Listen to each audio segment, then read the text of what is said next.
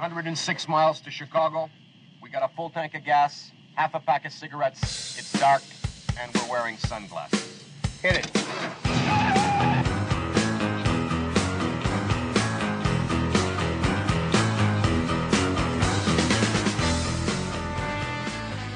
Did you know that in the 1960s they told everyone that oil was going to be gone in 10 years? In the 70s, another ice age was coming in 10 years. 80s, acid rain was going to destroy all of our crops in 10 years. In the 90s, the ozone layer was going to be destroyed in 10 years. And in 2000, they told us that ice caps were going to be gone in 10 years. So I don't know if it's just me, but I'm kind of sensing a theme here. It's just kind of coincidental that none of that actually happened. But we were taxed for all of it.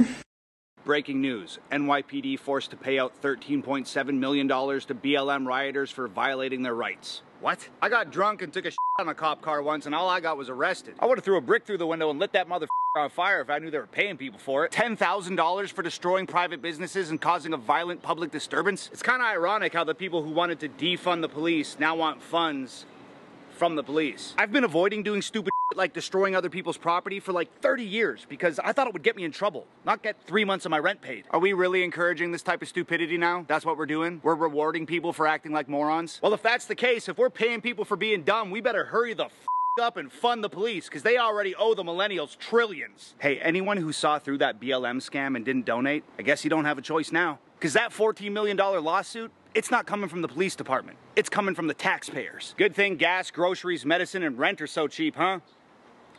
Otherwise, I don't know how the taxpayers could ever afford this. Alexa, what's the net worth of Nancy Pelosi? Nancy Pelosi is worth an estimated 120 million US dollars. Her annual base salary is 223,000 US dollars. So she's at an annual salary of $223,000 and she turned that into a fortune of $120 million. Right? Wrong. That's called corruption. You just have to flood a country's public square with enough raw sewage. You just have to raise enough questions, spread enough dirt, plant enough conspiracy theorizing that citizens no longer know what to believe. Once they lose trust in their leaders, in mainstream media, in political institutions, in each other, in the possibility of truth, the game's won. In September of 2021, Lia Thomas began participating as a member of the Penn women's team. Thomas was leading the country in multiple events while only placing in the top 500 in those events on the men's team. While many of you already know this, what you do not know is the experiences of the women on the University of Pennsylvania swim team. My teammates and I were forced to undress in the presence of Lia, a six foot four biological male, fully intact with male genitalia, 18 times per week. When we tried to voice our concerns, we were told that Lia's swimming and being in our locker room was a non negotiable, and we were offered psychological services to attempt to re educate us to become comfortable with the idea of undressing in front of a male. Any discussion maintaining the sanctity of women's spaces is labeled transphobic, bigoted, and hateful. What's bigoted and hateful is the discrimination against women and the efforts to erase women and our equal opportunities, dignity, and safe spaces.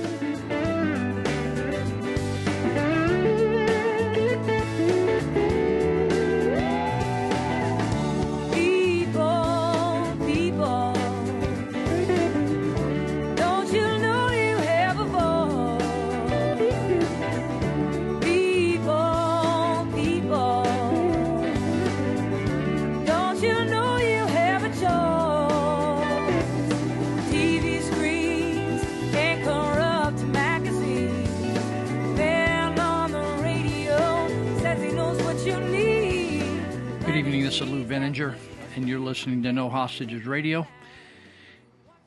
And this is episode 217 to appear on August 5, 2023. Thank you for listening. If you're a regular listener, glad to have you back. If you're new, uh, glad to have you as well. This is uh, six segments of about 20 minutes of talk each, divided by some great educational clips. And so uh, hang on there as, as for long as you can. Uh, if you ever want to get back to us and just go to our website, you can go to www.kmyc1410am.com and pick up back there. You can listen to any of the episodes and you can follow them by the the uh, number of episode and date. So again, this is 217 and August 5th, 2023. Also, there's some articles over there that I write. Uh, a couple other things we do. We do a live show on every Saturday at KMYC 1410 AM in Yuba County, California. And that's from 10 in the morning till 1 in the afternoon. And you're welcome to listen to that as well. I know from old school radio, you can't, we don't have that much range, but uh, you can find us on a live stream. One way is to go to nohostagesradio.com, and then there's a listen live icon there that you can uh, click on, and it should dial it right back in. And whatever's on KMYC at that time that you do that, you, you will catch it. So it's not a it's a live feed, not a recording. Uh, you can reach me by calling me, calling my phone, leaving a message, or texting me at 530 713 1838. Once again, 530 713 1838. You can also send emails at lou, L-O-U, at nohostagesradio.com. Lou at nohostagesradio.com. So uh, we're going to get right into it. Thank you for uh, being here. Tomorrow, uh, if you're listening to this on your first opportunity on the uh, 5th, tomorrow night, uh, August 6th at 5 o'clock, in Sutter County at the Church of Glad Tidings at 1179 Eager Road, right off Highway 99. There's going to be a talk by doc, Dr. Doug Frank. Dr. Doug Frank is a physicist, physics genius, and uh, he has a doctorate. And he, uh, what's unique about him, besides inventing all kinds of devices and uh, technology, is that he's an expert on being able to drill down and determine whether an election is legal or whether it's uh, true or accurate or or a election whether there's election integrity whether it's an honest election. And uh, so he's been working since 2020 on election integrity investigations and uh, I heard him speak at Bard's Fest, which was a few months ago here in Sutter County, and I and I've actually seen him on, on video before, and I've been interested because I work with a team of people on a group with a group called Freedom Coalition Network, and we have a website freedomco.net. You can follow our work there. And what we post, we post new information weekly on what's going on in the United States. It's about freedom. And if you need to kind of, if you feel like you're behind the curve on getting educated, we can help you there. Doesn't cost you anything but a little bit of your time. FreedomCo.net. So, Freedom Coalition is working in Yuba and Sutter counties, two of the 58 counties in California. We're beginning to work on looking at our election here, and if it's if we can have faith in it. And uh, so Doug Frank is going to be here. It's uh, no cost to you. Uh, you can come. It starts at five. We'll start promptly at five, and uh, we'll we don't have really an end time, but it'll probably be a couple hours, and uh, then we'll see who amongst the crowd is willing to work together in their county to do the same thing we're going to do in Yuba and Sutter. I think there'll be people from other counties in Northern California will drift over from adjacent counties, which will be good. Everybody's welcome and um, should be easy. It's just 1179 Eager Road. It's sandwiched right in between Highway 99 and, and Live Oak Boulevard. So you just pull off the freeway or off Live Oak, drive in the parking lot. It's in Building 200. Lots of parking, very easy, uh, comfortable setting. So you should enjoy your night. Doug uh, Frank is a great speaker. He's very bright, and um, but talks at a level that is understandable. So uh, welcome. And uh, my feeling, uh, my my perspective is that if we can't get the election under control, the elections, and be able to have confidence in our elections, we really don't have a, a, a republic anymore. And uh, more and more people will quit voting. More and more people will uh, become pessimistic and uh, passive and will basically write out the rest of their lives not giving a damn. And that's not what we want. The founding fathers wanted us to be heavily engaged in our republic. I purposely don't call it a democracy. It isn't a democracy. It w- never was designed that. In fact, they felt it was a disaster to have democracy. So the, the more popular term is to call us a democracy. We're going to say we're going to lose our democracy. No, we're going to lose our republic. If you don't know the difference, you should uh, look it up and do a little research. So uh, that's going to be the beginning of our education quest. I'm also interested in Greg Phillips and Catherine Engelbrecht of True the Vote out of Texas. And uh, Greg was out here recently and spoke, and we, there is a connection there with us out here. So I'm hoping that we can glean from all these folks that have done research on the elections and can explain the troubles in the election. One of the interesting things I was told uh, during uh, right at the 2020 election uh, was that the uh, the Dominion machines, and they're not the only machine. There's a variety of machines, but the Dominion machines were uh, bulletproof, hack-proof. They were not con- connected to the internet, and uh, the I believe that the county clerks told me what they believed was the truth. I don't believe they're liars. I believe they're honest, and I believe they wanted an honest election, but I believe they uh, believed a lie. You ever believed a lie? You ever believed somebody and they weren't telling you the truth? Well, it doesn't make you a bad person. It just means you were deceived by someone, right? Taken advantage of. So our county clerks have been taken advantage of by trusting in the people above them. Who are who is that? The people above them. That would be the Secretary of State of the state of California. And so when you trust in that government entity that they've done their due diligence, uh, like they're supposed to vet the machines every couple of years, two years, I think, and they haven't been doing that. They haven't been doing uh, their their job to certify the machines. They haven't been certifying the machines. Uh, Dominion voting uh, lied during the the uh, these machines can be hacked by a minor league teenager and they are connected to the internet. Uh, it's just like my phone when I drive down the highway is connected by Bluetooth to uh, people calling me. It just all of a sudden jumps from my right through my radio to my phone, and I can talk on through my radio. There's all kinds of different crazy things like that. So uh, I can send a I can send a, a, a message to my printer from my phone that's not connected to my printer, and uh, by Bluetooth, Wi-Fi, and it can connect to that. So, unfortunately, all of us old people have not kept up with technology, and so we can be uh, bamboozled uh, by people that say, "Oh, we got this under control. It's full. It's foolproof. No problem. Hundred proof. Uh, no question about it." And so when the um, when I questioned the uh, veracity of the system, the county clerk sent, said to sent to me uh, documentation from Dominion, which I did not believe. So uh, we're going to look at that this uh, Sunday night. So wherever you are in in uh, the United States, and if you would like to invite Doug Frank to your uh, your county whatever state it is. He works all over the United States. He actually, I believe, is from the Midwest, and he just happens to be doing a tour of counties out here in California. But if you would like him to come, if if uh, we we will actually post his talk. uh, The recording of his talk on freedomco.net when he's done, once we get it uh, tuned up and transferred over, freedomco.net will have it.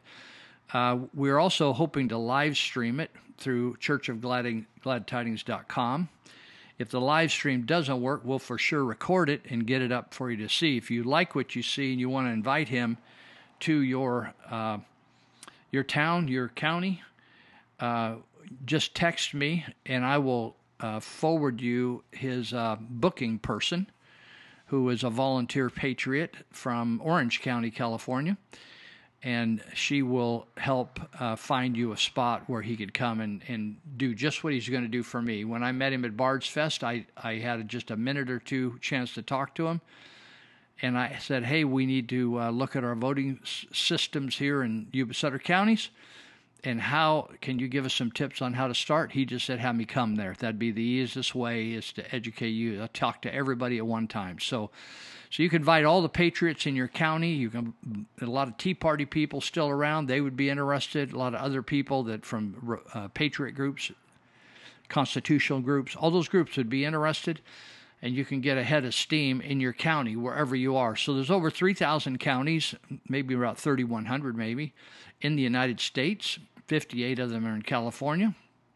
You could start mobilizing your counties, starting one or two at a time, and uh, make a difference. So people ask, well, how can I make a difference? You know, I was talking to somebody the other day, and uh, I'm always talking to people, uh, and some people want to make a difference, and some people have kind of become uh, uh, not nostalgic, but uh, discouraged, and don't feel like voting uh, counts. And I just want to remind you that not only does ballot voting count, and we're going to work on making it count better, but but voting with your dollar bill makes a huge difference. And if you will just focus on trying to buy whatever you need to buy from patriots and local people, good people, let's support patriotism. Let's support uh, people that believe in a constitution. Uh, let's support people that are uh, not a part of the the global cabal, the big government, the big box store uh, situation. Let's let's help the uh, small business person, middle America. Let's hire people uh, from our community, right? And every time you vote, like for instance, when Target puts up garbage on their shelves, and and Walmart puts up uh, filth on their shelves, or whoever it is, all you have to do is just shop somewhere else. You think, oh, well, that's inconvenient. I like that. Oh, I like something I get from over there. I'm just telling you, you have to decide how much is America really worth to you? How much is it really worth? Is it, is it worth a lot of money to you? Is it worth some inconvenience to you? Are you willing to just surrender to any old type of government? If you are, I would suggest you buy a few tickets to other countries and visit them, and uh, and see how it's going over there because you're going to get what you don't care about. That's what you're going to get. You're going to get what you don't care about. So uh, I noticed that uh, Wall Builders, which I'm connected to, they're a, you might check into their organization. I don't know what I don't know whether it's wallbuilders.org or wallbuilders.com. I'm sure if you just uh, searched Wall Builders, you'll find it. They're specialists in history. In fact, they have many original documents that they've purchased and have in their museum. It says uh, signing America's birth certificate. You, we normally think of July 4th, right? So it says on this 247th, he said on this day, 247 years ago, the day that they're referring to is August 2. A very important event in America history happened. Tensions between Great Britain and her colonies had been mounting continuously for over 10 years. Despite many petitions from the Americans, the King of England continued his tyrannical acts. Finally, the colonists concluded that a peaceful resolution was not possible. On July 4, 1776, the Continental Congress approved the Declaration of Independence, which declared separation from England. 56 brave men signed that document. Many, many did so on August 2, 1776. The Declaration's final line announced that the signers had personally pledged, quote, our lives, our fortunes, and our sacred honor. By putting his name on this document, each knew he risked death if captured, since they were considered traitors by the English.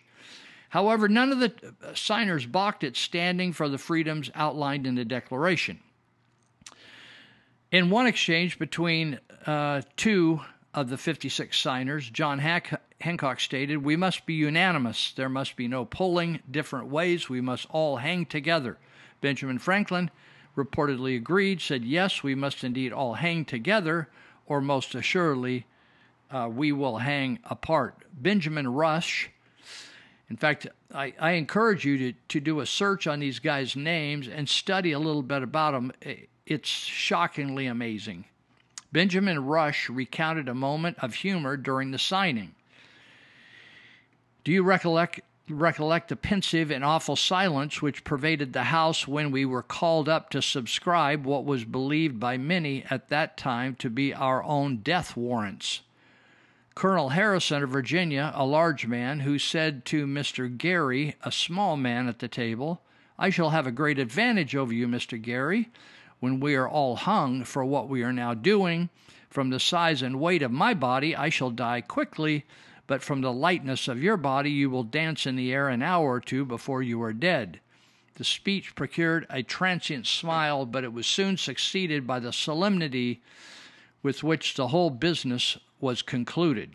These founders faced the genuine possibility of losing everything, and many did suffer. For example, Francis Lewis' wife died after harsh treatment while imprisoned by the British.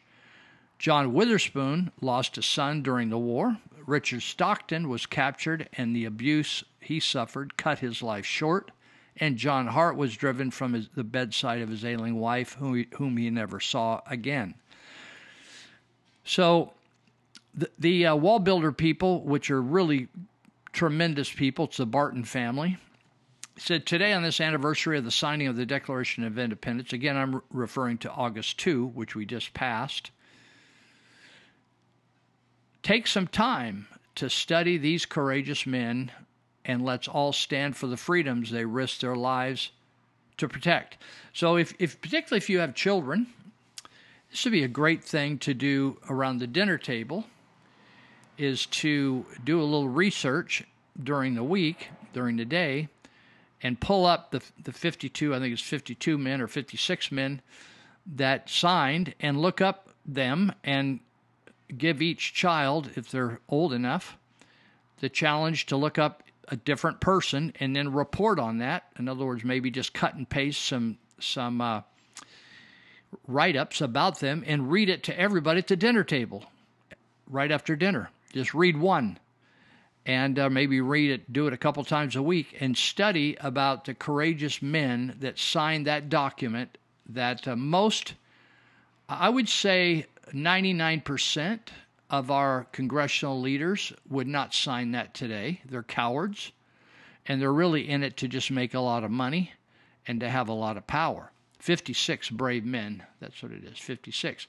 So it's just something you can do to incorporate that into your family and uh, and all learn at the same time. Mom and dad probably don't know the answers either, but that's not bad as long as you still want to learn them. And you'll be a, a strong patriot family uh, if you want to take that up. Okay, well, I wanted to mention uh, Will Fanning. Will Fanning contacted me last weekend when I was on the radio, and he said, "Hey, because I always promote his all power services in uh, in Sutter County. It's in the town of Yuba City, just south of Yuba City, and uh, he is located on 1469 Stewart Road, which is crossing Highway 99. It's on the west side, 1469 Stewart. And uh, they, I, I, usually pitch them as as fixing anything, any type of device, or or big um, piece of equipment that has power to it, whether it's a big truck or your car, your motorcycle, or whatever. And uh, but they do a lot of other things. And he said, Lou, will you focus on this? And he sent me a text. He said, Lou, if possible, we want to push that we repair power tools, service and repair as much as possible uh, lawn mowers, chainsaws, weed eaters, trimmers, riding lawnmowers, like hedge trimmers and stuff like that, riding lawnmowers, compact tractors, generators, water pumps, pressure washers, electric and gas and diesel powered. So I can tell you that he's repaired a water pressure washer for me, for our church, that was not doing the job, and he made it so it would. It's nice to have things repaired and given back to you, isn't it? So uh, if you need them, uh, here's how to get a hold of him.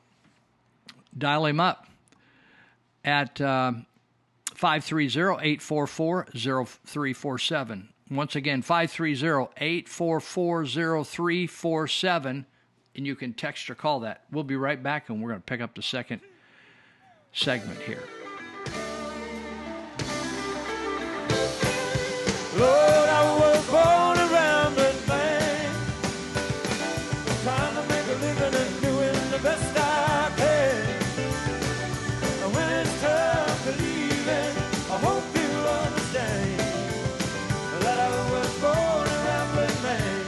so they found cocaine in the White House and they have no idea whose it was or how it got there. All the cameras and surveillance and checkpoints in that building, and still no one can figure out who stashed drugs in the president's home. You guys figured out how to decode human DNA. You figured out how to put satellites in space. You guys found Osama bin Laden in a hole in the middle of the fing desert, and you can't figure out where the cocaine in the White House came from? I'll tell you what, if they found a bootleg copy of a Mulan DVD in my apartment, they'd use the footage from two 7-Elevens, 36 red light cameras, forensic analysis, and the GPS function on my phone just to pin it on me. And you guys can't figure out where the cocaine in the White House came from, dude? Hey, maybe it was that dude who was literally smoking crack on video. His dad works at the White House. Also, if I break the law, I'm not allowed to hire the people who I control to do the investigation. Hey, uh, Henry, the cops said that they got me on security camera robbing a bank. I need you to do the investigation. Oh, innocent? Okay, great. Look a little harder. But you know what you're not gonna have to look very hard to find? My brand new music video, dropping this Friday at 9 a.m. Let's go. We spoke with a business owner who's been here in Granada Hills for 15 years, but he says he's so tired of being harassed by code enforcement that he's considering leaving the state. No matter what I do, it's always like it's always illegal. No matter what I do, it's always illegal.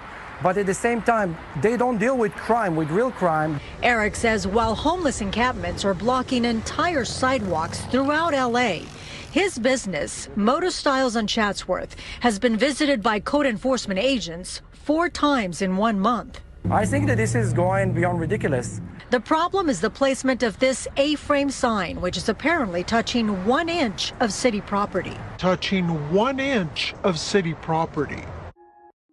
I say that's the California way. The sign, which really isn't blocking the sidewalk, is one of two problems Eric has had with code enforcement agents. The other is this American flag.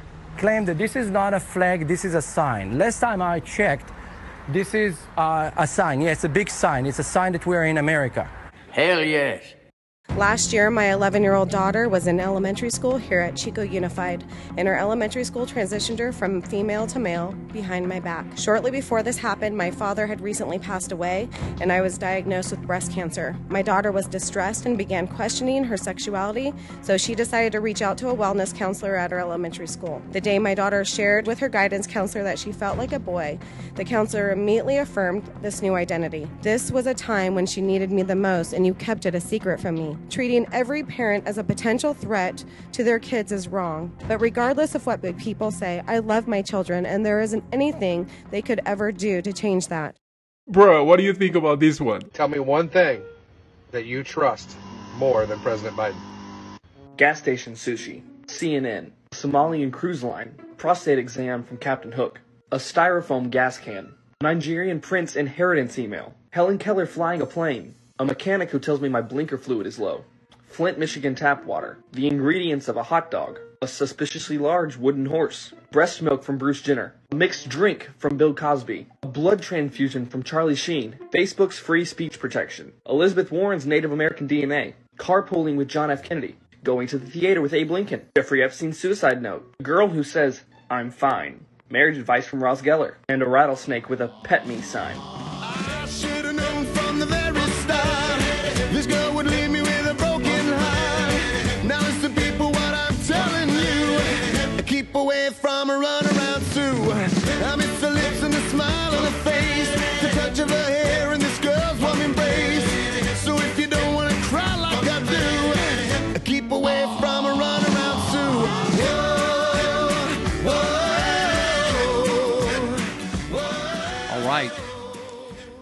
Well, if you're in need of some legal help, and that could be just anything changing a name, getting a power of attorney, doing a will, all kinds of things, just all kinds of legal needs. The place I go is North Valley Paralegal, where Nellie Garcia resides. And she has been a close friend for many years, very close. Her family, I know all her family members mom and dad, brothers, brother and sisters.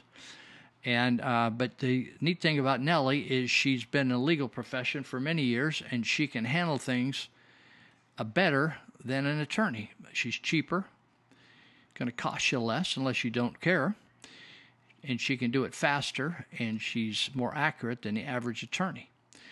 So North Valley Paralegal is easy to find. It's in Yuba City at 1110 Civic Center Boulevard. That's right across from the Sutter County Sheriff's Department, Civic Center Boulevard, Suite 202A. You can call her to make an appointment. You can walk in, but the best way, so you don't waste the time if she's out of the office, there's peop other people working there, but if you like to talk to her, call her at 530 751 9289. 751 9289. And uh, she will help you with your legal needs. Also, um, I was just talking to a friend of mine, Steve, the other night, and he was saying, oh, he was over at Allen's Auto Body getting his truck fixed. And uh, he got in a little crash. And so it was a brand new truck, too. And, and so I think somebody just drove into him. So Allen's Auto Body can make it like it didn't happen. Just take all that all that hurt out of that car. Put new, you know, nowadays they don't hardly straighten anything. They just put new sections on your car, and it just when they if they paint it, it just brand new, like right off the showroom. So check out Kevin and Kerry Clark at Allen's Auto Body. That's at Teegarden and Sutter Street in Yuba City. That's a, right on the corner. It's a bright yellow building. You can't miss it. Go down Sutter Street. You'll see the cross street of Teegarden, and you'll you'll see the yellow building before you see the cross street. Or you, you can call them and make an appointment, or you can just drive in over there. So the Clarks are a family operation, mom and dad, and two grown sons and uh, they've been doing it for years, decades. So 530 671 1057, 671 1057, and they will take care of you, both uh, my board operator for KMYC and myself, and now my friend Steve. And a lot of my friends have used their services and are really happy. Uh, let's see. I wanted to. I'm just going to go do this the way. So I uh, I had written it, I had spoken about this and written an article about the fact that the Yuba Water Agency here in Yuba County, uh, they we used to think they were part of our county government, right? We have a Yuba Yuba County Board of Supervisors, we have a county, five supervisors, and we thought that Bullards Bar Dam and all the water and everything was that the residents of the county kind of owned that, right? And uh, and then the when the PG&E turned over the control of the Bullards Bar Dam and everything to the uh, the board of Yuba Water Agency, which happens to be all six members, excuse me, all five members of the board of supervisors plus two extras. When they turned that over, and all of a sudden they were handling hundreds of millions of dollars, they they changed the name instead of Yuba County Water Agency. They just took the county right out of it I guess they didn't want to be associated with the county. And um, so recently, the since the supervisors also supervise the county, also sit on the Yuba Water Agency, and they, uh, I wrote an article that uh, about the CalPERS, California uh, pension program for the public employees, government employees. I wrote an article talk, calling it a Ponzi scheme, and uh, and I mentioned that Yuba County could not uh, pay their pension liability. A liability just means what you owe. They could not pay that liability in a timely fashion. It's just the same, it's exactly the same, and they don't want to admit it, as not being able to pay your credit card on time. So you have some options. You can pay the full balance, you can pay part of the balance, or you could pay a minimum balance, and whatever you don't pay, they will charge you interest on. So, because the county of Yuba does not pay its pension uh, liability in a timely fashion, they pay interest every single month, probably by the day. And so, but annually, they have to come up with some money. So, um, and or or they have to pay it in a timely fashion. One option is you can pay uh, a, in a bulk sum although it doesn't square you up unless you pay everything you owe. So they pay a big payment. And it, again, it doesn't clear everything off. It's like paying a big payment on your house, but then what you owe is still bigger. So what they do is they borrow. They borrowed over nine million dollars from the Yuba Water Agency because they are loaded with hundreds of millions of dollars they don't know what to do with. And uh, then they pay, give that money to CalPERS, and it saves Yuba County some interest. And uh, and then they pay a little bit of interest towards Yuba Water Agency.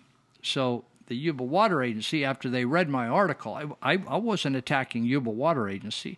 I was just saying we're broke. We're broke. They, you know, counties don't want to admit that. They play games. They shuffle the numbers. They cook the numbers. They're not honest.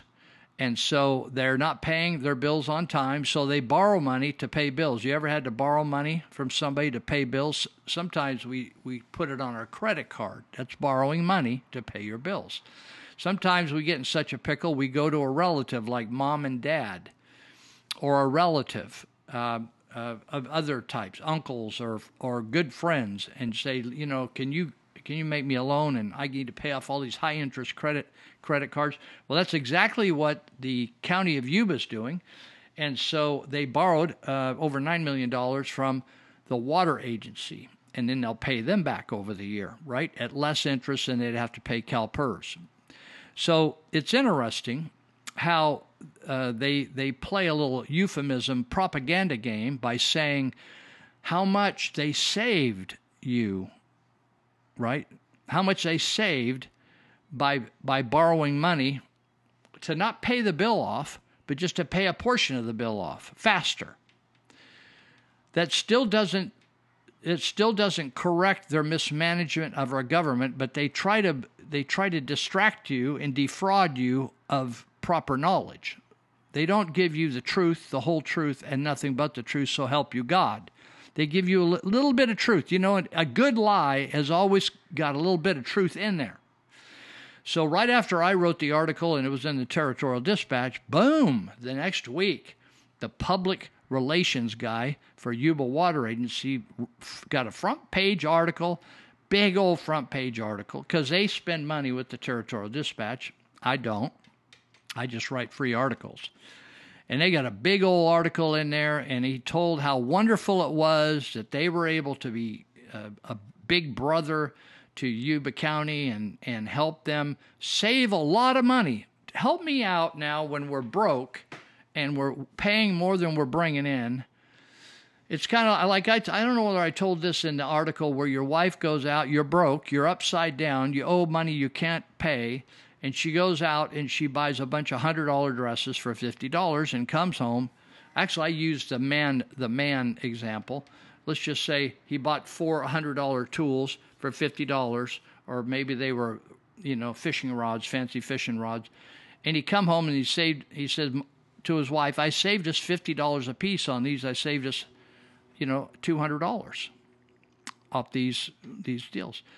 Well, that's exactly the what Yuba Water Agency and the Yuba County Board of Supervisors and the Yuba Water Directors are saying. They saved some money of money they can't afford to pay. It's it's a scam game. It's a Ponzi scheme. And and this poor guy, I don't know who wrote this article, but I felt sorry for him because I think I said most people aren't as stupid as he thinks. Most people aren't as stupid as he thinks. He ought to write it a little bit more intelligently instead of trying to hide the murder weapon in the murder. They misappropriate funds. They they promise people that they're going to give them uh, a pension of a certain type, and they they can't afford it. So they're playing uh, money games, cooking the books, and I'm going to talk a little bit more about it later. So I want to just give a shout out to that young man who wrote that article.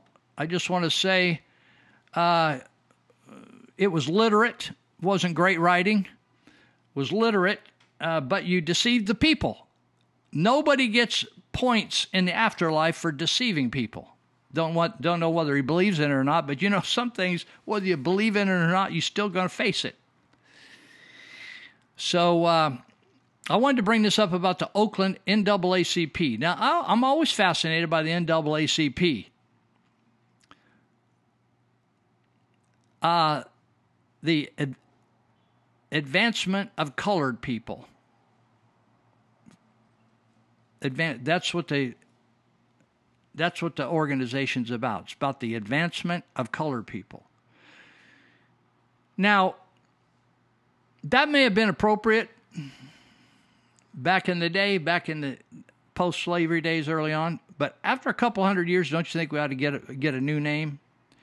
If I had a, a name the, for the the uh, National Organization, or whatever, for the advancement of white people, WP instead of CP, oh man, we had a, a white. You know, I mean, there's a lot of poor white people, illiterate white people. Probably more than there are black people. A lot more white people that are poor than black people. And uh, National Association for the Advancement of Colored People. Well, we could have all kinds of people in there white people, uh, yellow people, red people. It says, and I get a kick out of them because they are full of baloney, a lot of these leaders. It says, this article says, people are afraid. This is the NAACP from Oakland, California. My, my sister used to live down there. I, I used to do drugs, do drug deals down there back in the day. It's a rough town. In fact, one of the great churches down there, Shiloh Christian Fellowship, or something like that, they've changed their name over the years. They got amazing ch- church, and one of the unique things about a church, when you're going in or coming out, you can hear gunshots, like near, like it's near a hunting lodge. boom, boom, boom, boom. So the NAACP in Oakland, California said people are afraid to walk to mailboxes due to crimes spawned by defunding police and lax prosecution. Well, good for you. I just say good on you. That's your karma, baby. Just receive that karma. All you black people that stood by and, and wouldn't speak up when all the other black people, I know all you black people aren't the same. You don't think the same. You're of different political persuasion. But when you keep your mouth shut and they're saying, shut down the police, defund the police, bad on you, dude. Said on Friday's broadcast of News Nations, Oakland NAACP President Cynthia Adams discussed a letter she wrote calling for officials in the city to declare an emergency on crime and blasted the movement to defund the police blasted our district attorney's unwillingness to charge and prosecute people who murder and commit life threatening serious crimes, and the proliferation of anti police rhetoric. For you out in Olivehurst, that's trash talk. For creating crime and progressive policies and failed leadership for harming economic opportunity, and stated that crime is so bad, people are afraid to even go to the mailbox, take out the garbage, which I just did a few minutes ago, or go get groceries. Adams said, quote, you could you can't go to the grocery stores. You can't put your groceries in your car. You can't do anything. We were too quiet. And we had to open our mouth. I could say that about so many of my friends. You're too quiet. Quiet. Stop it. We had to say something, Cynthia Adams said. She added, Our seniors are crying out. People are afraid to go to the mailbox or get their garbage, as, as she said once before up above.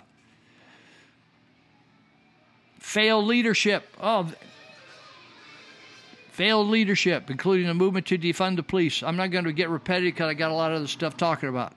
She said, We're in a crisis. Our elected leaders must declare a state of emergency and bring resources together from the city, county, and state to end the crisis. We are 500 police officers short. Let me tell you something. You don't need to defund the police. Police will walk away from the job, and they're doing it all the time. They just say, you know, I don't need this. I feel called to this, but I don't need this drama, all this politics. If you don't support them, they know it and they're going to leave their job. There's lots of other great jobs for police officers. She said, We're 500 officers short of the number that ex- experts say this city needs. Our 911 system does not work. Can you imagine? Listen, people, and, and wherever I'm talking to tonight, when you call 911, does it work? It works pretty much in our city. But I, I'm telling you, in some places, they just don't come. They don't answer. You just get a busy signal. She says our 911 system does not work. Residents, now, residents now know that help will not come when danger. This is Oakland, California. This is one of the major cities in California. Cr- eh, worse, she said, criminals know that too. Let me tell you something about Oakland, California. When I was younger, we had the Oakland Raiders. In the same stadium, we had the Oakland A's. That was both of them were amazing teams back a couple decades. Also, we had the Golden State Warriors. All of them were on the same campus. The all you know, in other words, they played football and baseball in the same stadium, but then they had a big arena right next door, which was which was the uh, gold. They called them the Golden State Warriors. They didn't call them the San Francisco. Eventually, it was San Francisco Warriors, and then they moved over and built a big arena in in Oakland. Do you realize that they're all gone? The only one that's still there temporarily is the baseball team, and they're leaving.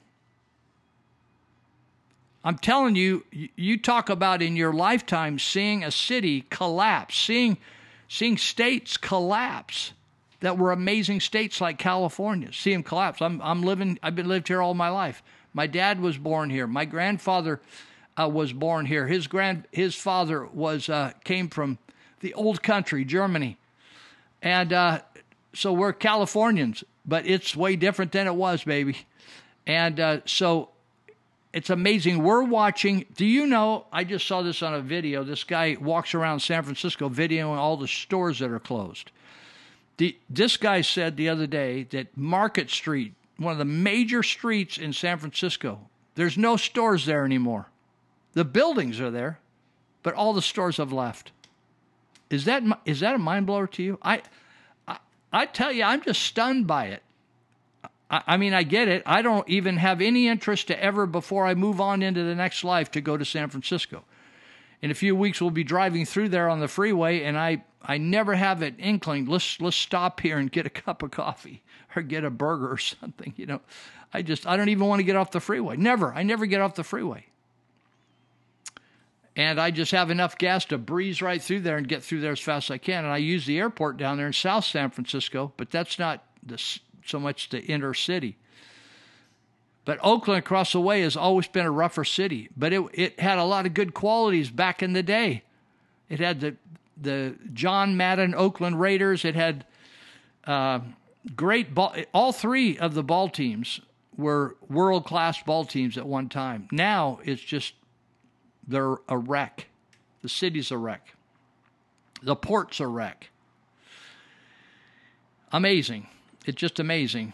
Uh, and now the, the, the, the city or the, uh, the state of California is now discussing whether, you know how when they float a bond and then you, many of you, I don't, but they put it on the ballot and you vote for it.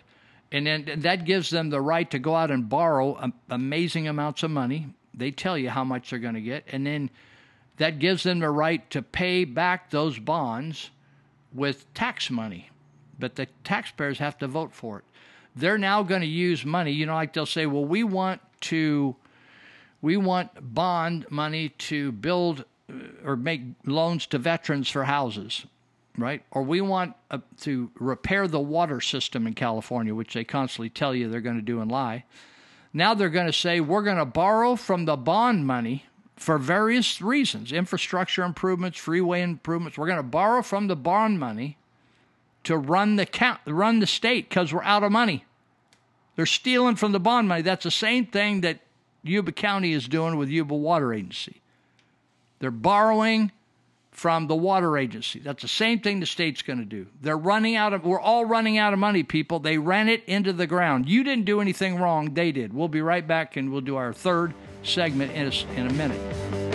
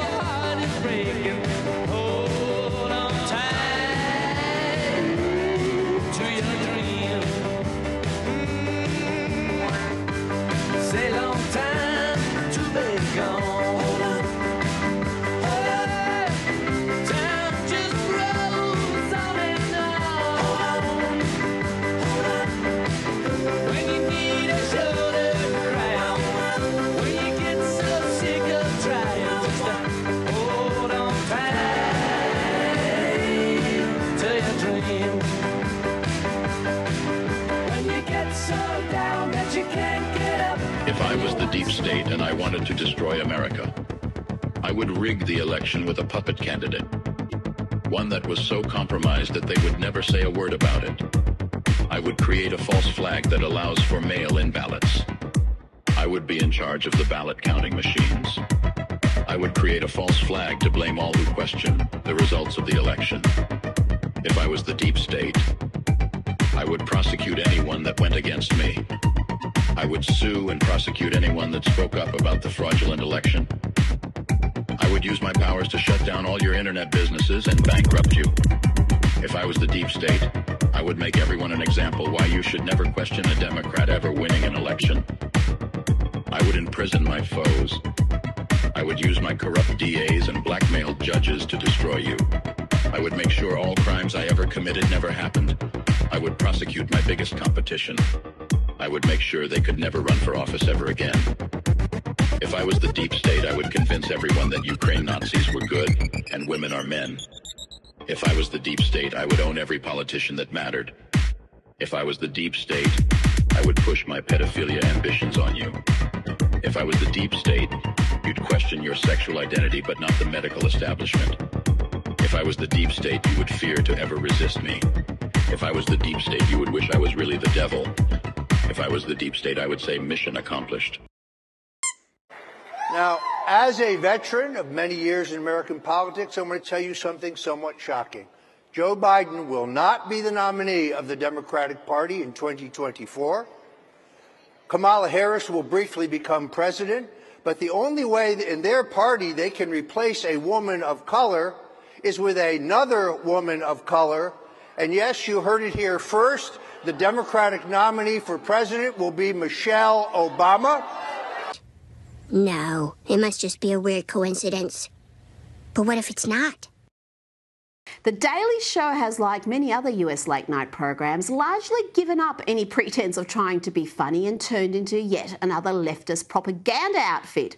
But out of nowhere, they surprised everyone by putting together this hilarious compilation of Kamala Harris and the fictional Vice President, Selina Meyers. So let's take a minute now and marvel at a US comedy program that has managed to produce comedy.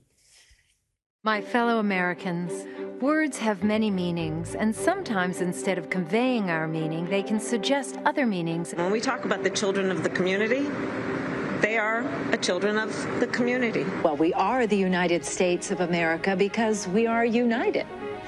And we are states. Um, talking about the significance of the passage of time, right? The significance of the passage of time. So when you think about it, there is great significance to the passage of time. Whatever we have in store cannot be known. The past was once the future. The future is, I should say, unknown. We got to take this stuff seriously, as seriously as you are, because you have been forced to have to take it seriously. Obesity is a serious disease, and it needs to be taken seriously. You need to get to go and need to be able to get where you need to go to do the work and get home. I hope that clarifies the issue, and this can be the last word on those words. Certain issues are just settled. Clearly, we're not. No, that's right. And that's why I do believe that we are living, sadly, in um, real unsettled times. I'll tell you a quick story and I'll get out of here. This is uh the story. The first time I ever opened up for Rob, it was at a comedy club called Levity Live. And uh, I got a call from this comedy club. I'd never met Rob before. I got a call from this comedy club, and they're like, Gary, our host tonight is sick. The show, we have a show tonight. Would you be able to host the show? And I said, sure thing. You know, I'd be happy to host. Who am I going to be hosting for? They go, you're going to be hosting for Rob Schneider. And I was like, wow, thank you so much. That's a big opportunity for me. I'll be there. And I hung up the phone. What I didn't tell him was that I ate a pot brownie about five minutes before I got that call. So I jump in my car. I'm hoping that the pot brownie doesn't kick in until after the show. I get to the venue. I meet Rob. You know, great guy, super nice. I ask him, I'm like, "What do you want me to say when I bring you on, bring you out on stage? You mention the movies you've been in. Like, what do you want me to say?" Like, uh, and he goes, "When you bring me out, just announce my name." I'm like, "You got it, Rob Schneider. Thank you so much. This is a big opportunity. By the way, he ate a pot brownie like a little earlier." And he was like, "What?" And I was like, "I didn't say anything." And So I go out, I, uh, I do my performance. It was uh, the best performance I've ever had up until tonight. And um, I, get, I get to my final joke. And at that moment, that's when the pot brownie hit me full force. And I couldn't remember for the life of me who I was hosting the show for. And there was a ton of people just like this there, there that night. And I to the crowd, I go, Are you guys ready for your headliner? And the place erupted. They all screamed, Yeah! And then I said it again. I was like, Are you guys ready for your headliner? Because I couldn't remember. and everybody in the place went, Yeah! And then I thought of this uh, on the spot. I was like, All right, well, I'm not bringing out this person until you scream their name. And I went one, two, three, and everybody in the place yelled, Rob Schneider! And I was like, seriously, Rob Schneider's here? this is a big opportunity for me.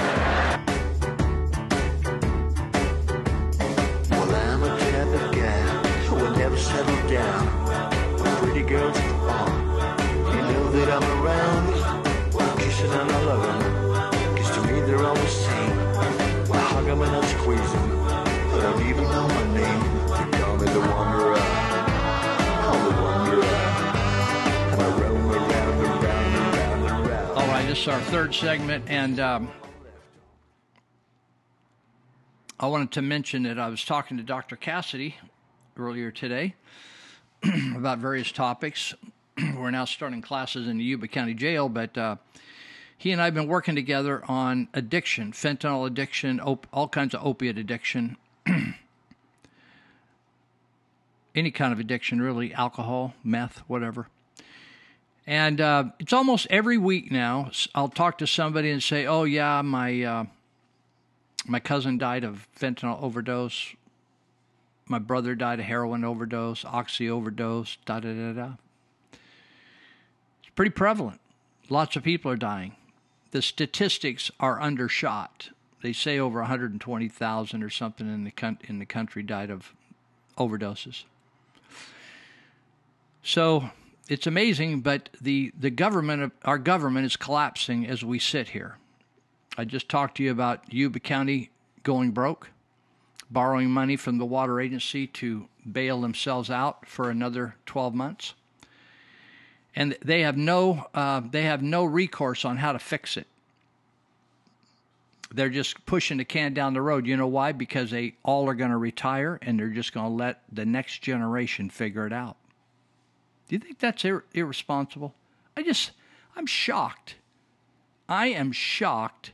My parents would have been, who were local people, would would just roll over in their grave about something like this. They didn't leave any bills to the kids. What they did is they left us in a small inheritance. No bills, no problems. Just just move on left a blessing to us. When you retire, you CAOs and you supervisors and you treasurers and all you people, you retire and you leave all this debt to the next generation. Shame on you. Shameful. I don't care how you whether you think you did a good job. You did a horrible job. If you if you took the job knowing that it had big problems, hey, it's your baby. You wanted the job. You wanted the 300 grand a year. Don't blame it on other people.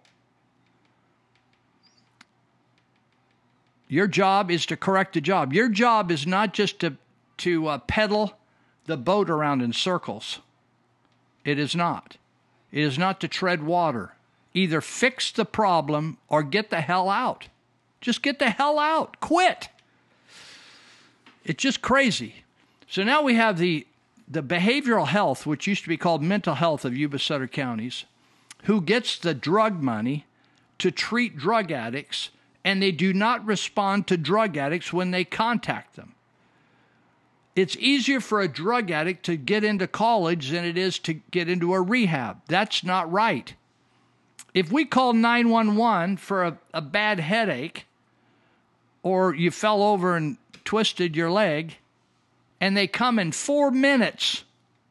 What if a drug addict said, "Please help me now. I want I'm ready to go into rehab now." Why can't we respond to them in the same fashion if we really cared about people?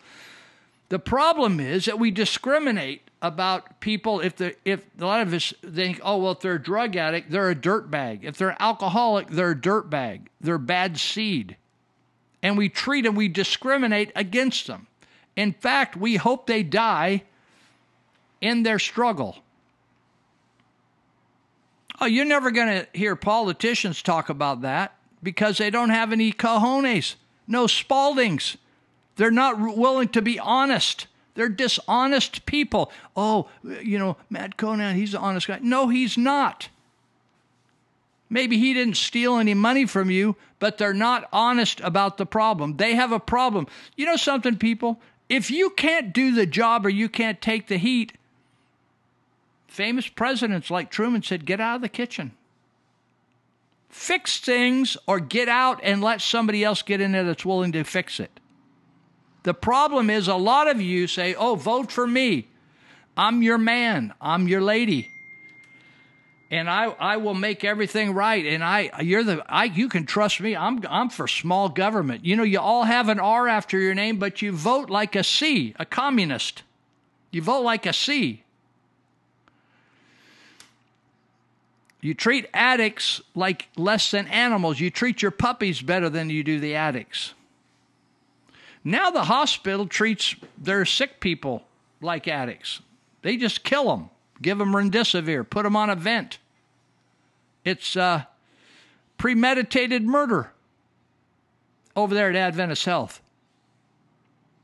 So Dr. Cassady and I said, "Hey, let's see if, see how many people we could save. Who knows? Maybe we can save some." So we put our phone number out there, and uh, so I'm going to tell you if you're addicted or you know people are addicted and they can't get on to a rehab through, in like I'll give you an example. A, a lady strung out on fentanyl, really sick, went into uh, Pathways. That's a rehab, long time, been here for since the 70s. A residential rehab, and they said, "Yeah, we, we can help you, but we need funding." Go over to mental health, get checked out, get an interview, and see if they can get funding. She went over to mental health. You know what they told her? This is what the lady says. They told her to, to join First Steps. That's not a inpatient rehab. They told her to go to the hospital. That is not a rehab. These people are deceivers and liars at behavioral health. They need to be fired. Dr. Cassady and I, here's our plan. I'm going to give you three steps, three options. You can call Peach Tree Health and make an appointment with Dr. Cassady. Ask for Cassady. There's other doctors there, but they don't all do the same thing he does. He, he's a general practitioner, plus he does addiction. Call 530 749 3242. 749 3242 if you have a trouble getting through on that line, if it's backed up or it, you go into some kind of voicemail, you can't figure out what to do, then call Dr. Cassady's cell number. Text it. Dial it and text it. 530-682-8648. 682-8648. Just put your name in there, addiction, and your phone number.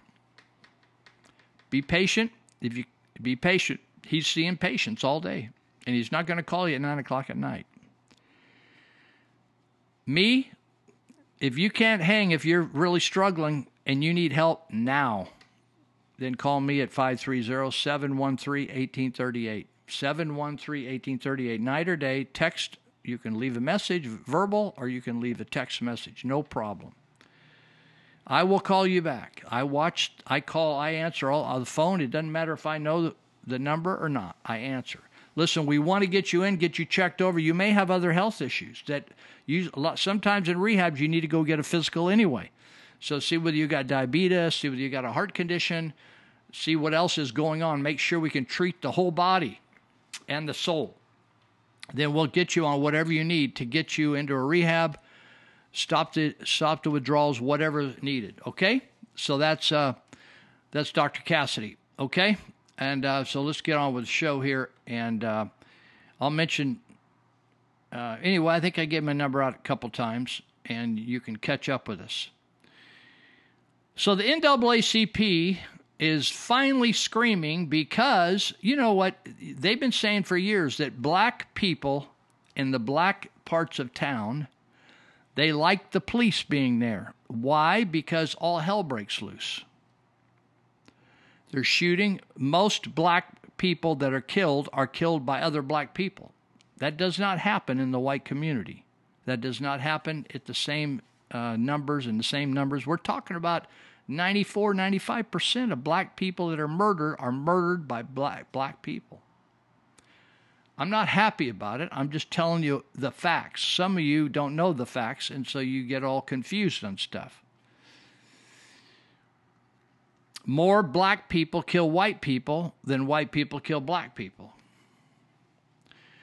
So I was also talking about the fact that the government is talking about the California government is so broke that even though they said, hey, we're going to float this bond, and you voted for it, which I never vote for them, they're ripoffs for government.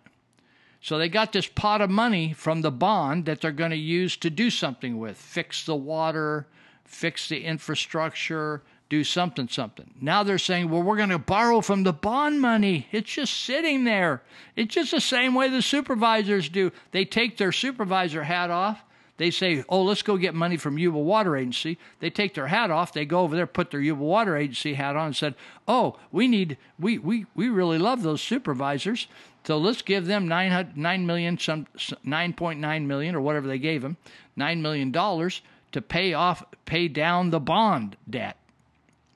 Everybody's happy. The supervisors got to vote twice. that used to be considered uh, conflict of interest. Remember those days when we had conflict of interest? We don't really have conflict of interest anymore. You know, we got supervisors. We got people like Dan Flores, who's a supervisor in Sutter County, going on a board like a small business administration type board where they loan out money. It's called the Economic Development Commission. He was on that board to uh, help them decide which people are worthy of low interest loans, and he applied for a loan. These guys are unbelievable. Unbelievable. They see no problem. There's no such thing as a conflict of interest anymore. And uh, so uh, this is an article by a uh, great article by a good writer named Dan Walters, who's semi-retired. Used to write for the Sacramento Bee, but thank God he still writes. I always, and he's a good writer. He said one of these strategies emulates or uh, copies the federal government's chronic addiction to borrow, borrowing money to cover operating deficits. The 2023 24 budget includes several examples, including directly tapping the state's special funds for loans and indirectly borrowing from employers by forcing them to pay the state's $18 billion debt to the federal government. So they force, they tax, they dip into the employer's pocket with unemployment insurance percentages. You know, the employers didn't have anything to do with the mismanagement of the unemployment fund. It was all people like Julie Su and Gavin Newsom. And now they're going to they're going to force the employers to pay this back and they didn't have anything to do with it. It's just criminal. says when the legislature returns to the Capitol in mid August for the last month of its 23 session, one of its unfinished chores is to decide how many bond issues to place on the ballot. I'm not even go, going to go into that tonight because there's a lot to say there. Uh,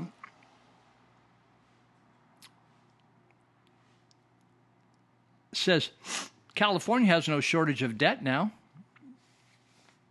As of July 1, the, the treasurer said the state was on the hook for $121 billion in principal and interest on bonds it already issued. That doesn't count the 18 billion owed to the Fed, feds for unemployment insurance and the 82 billion in unfunded liabilities. You remember I was talking about that 5 minutes ago? Unfunded liabilities for the state employee health care. Yuba County and Sutter County, both these counties, I'm talking about Yuba County right now because they borrow this money from Yuba Water Agency. And they totally justify. You know why? Because they have no idea and no backbone to get out of CalPERS and start their own program. Do you know that when CalPERS mismanages their money, they just lost 62 billion. Do you know that during the last year of COVID? They lost 62 billion dollars. They went upside down. Their stocks, you ever been in the stock market or you had mutual funds and you had a certain amount and then you lost lost a lot of it because of the downturn in the economy? Their their wealth in CalPERS went down 62 billion. Mine mine did not go down that kind of percentage. I can tell you that. I don't have that kind of money. I'm talking about percentage of loss.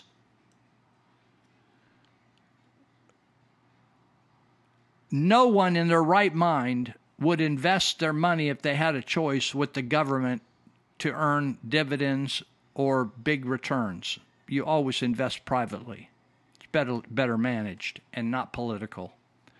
My investments are not political. It's all ruthless. It's like we need to make money there. Where's the best place to make money? I don't invest in trafficking kids. I do have some scruples on what we invest in, but not like the government and all the political nonsense. The government of California is not fixable, it's going to collapse. Gavin Newsom's going to leave office and leave it in a big mess. There ain't going to fix it, folks. Yuba County, the leaders of Yuba County are going to walk away from the debt of Yuba County and they're not going to accept any responsibility for it and they're not going to donate any money towards the county to pay it off. They're going to laugh all the way to the bank and then move to some other state where the taxes are better. Lots of people I know that used to work for the government are in other states right now, whether it was CHP or whatever. So there's been all this big focus on uh, using uh, electric vehicles. They're a disaster. There's nothing positive about electric vehicle. There's nothing. If you think, oh, they're more environmentally friendly, they are not. Fossil fuels. If you, I, I use the term fossil fuels just to communicate. They are not fossil fuels. They're not fuels made from fossils. The fossil fuel feeling is that that they the amount that is down there is forever the same. It's never going to get any more because it came from the fossils, and we ain't got that anymore. Fossils. That's ridiculous. But I'm just talking to you to, so you'll know it's a frame of reference term fossil fuels. The state says, oh, we're going to, we got idiots. I'm talking about real big idiots, pervert and idiots in the state capitol. Just make up these rules. They have no idea how we're going to how we're going to pull it off scientifically, engineering wise. And engineers sit back and try to advise them, and they'll just say, That's ridiculous what you just voted on and said. Like by you know 2050 or 2035, we're going to be all electric. It, that ain't going to happen, people. It, I don't know whether I'll even be around. Probably not. But the fact is, I'll, I'll tell you, all you young ones, that is not going to happen. This state may collapse, but I'll guarantee you one thing we're not going to be operating with, with green energy green energy cannot pull it off. So Justin Sullivan, uh, not Justin Sullivan, Joel Pollak, he wrote the state of California is depending on fossil fuels right now, especially natural gas. Right now, as they're telling us we're going to have to get rid of our stoves, we're going to get rid of. I got gas all, all over this house. I got a gas stove, I got a heating stove and a cooking stove. I like gas. So he said, so they just keep raising the price on gas. It's horrible. My hot water heater's by gas. But the state of California cannot produce enough electricity right now. Today is August 2nd, 2023. We cannot produce we are if your lights are on, they're not on because of wind energy or solar. They're on because of fossil fuels with all the rhetoric out there. Again, the rhetoric for you and all of us means trash talk. They say it's providing electricity during the ongoing summer heat wave. Let me help you with this, people. I'm older than most of you. Let me just tell you this that in summer in California, it's always hot. It does not get cold in the summer. And these writers talk about the ongoing summer heat wave, I don't know whether that's what he means by that. Summer, it's hot in Cali- Northern California, really hot. Southern, less. He says solar and wind ener- energy are unable to meet the demand during peak demand evening hours. Think about it, people. The sun isn't doing jack diddly for us in the evening hours. And the bird blenders are not spinning unless it's windy. So when those stop in the evening hours, if there's no wind and the sun done ain't helping us none, we're screwed. So the other a few months ago, Gavin Newsom, after telling everybody to get rid of those nasty fossil fuel cars, he said, "Please, all you electric vehicle owners, do not charge your vehicles. That means uh, now we're down to walking and bicycling to take your kids to school or go to the hospital or whatever. We throw them on our back and hike, hike into the hospital. What stupid people. We get and we, and this guy talks like he is sharp. This guy's he's he's a nutcase. He says while these challenges and costs associated with them are worked through, the facts are in ne- are we need natural gas to power our grid, according to Kevin Slagle. Who is he? He's in charge of Western States Petroleum Association. Even today, without normal temperatures and clear skies, natural gas is the largest contributor to the power grid in California. We'll be right back to start our second half.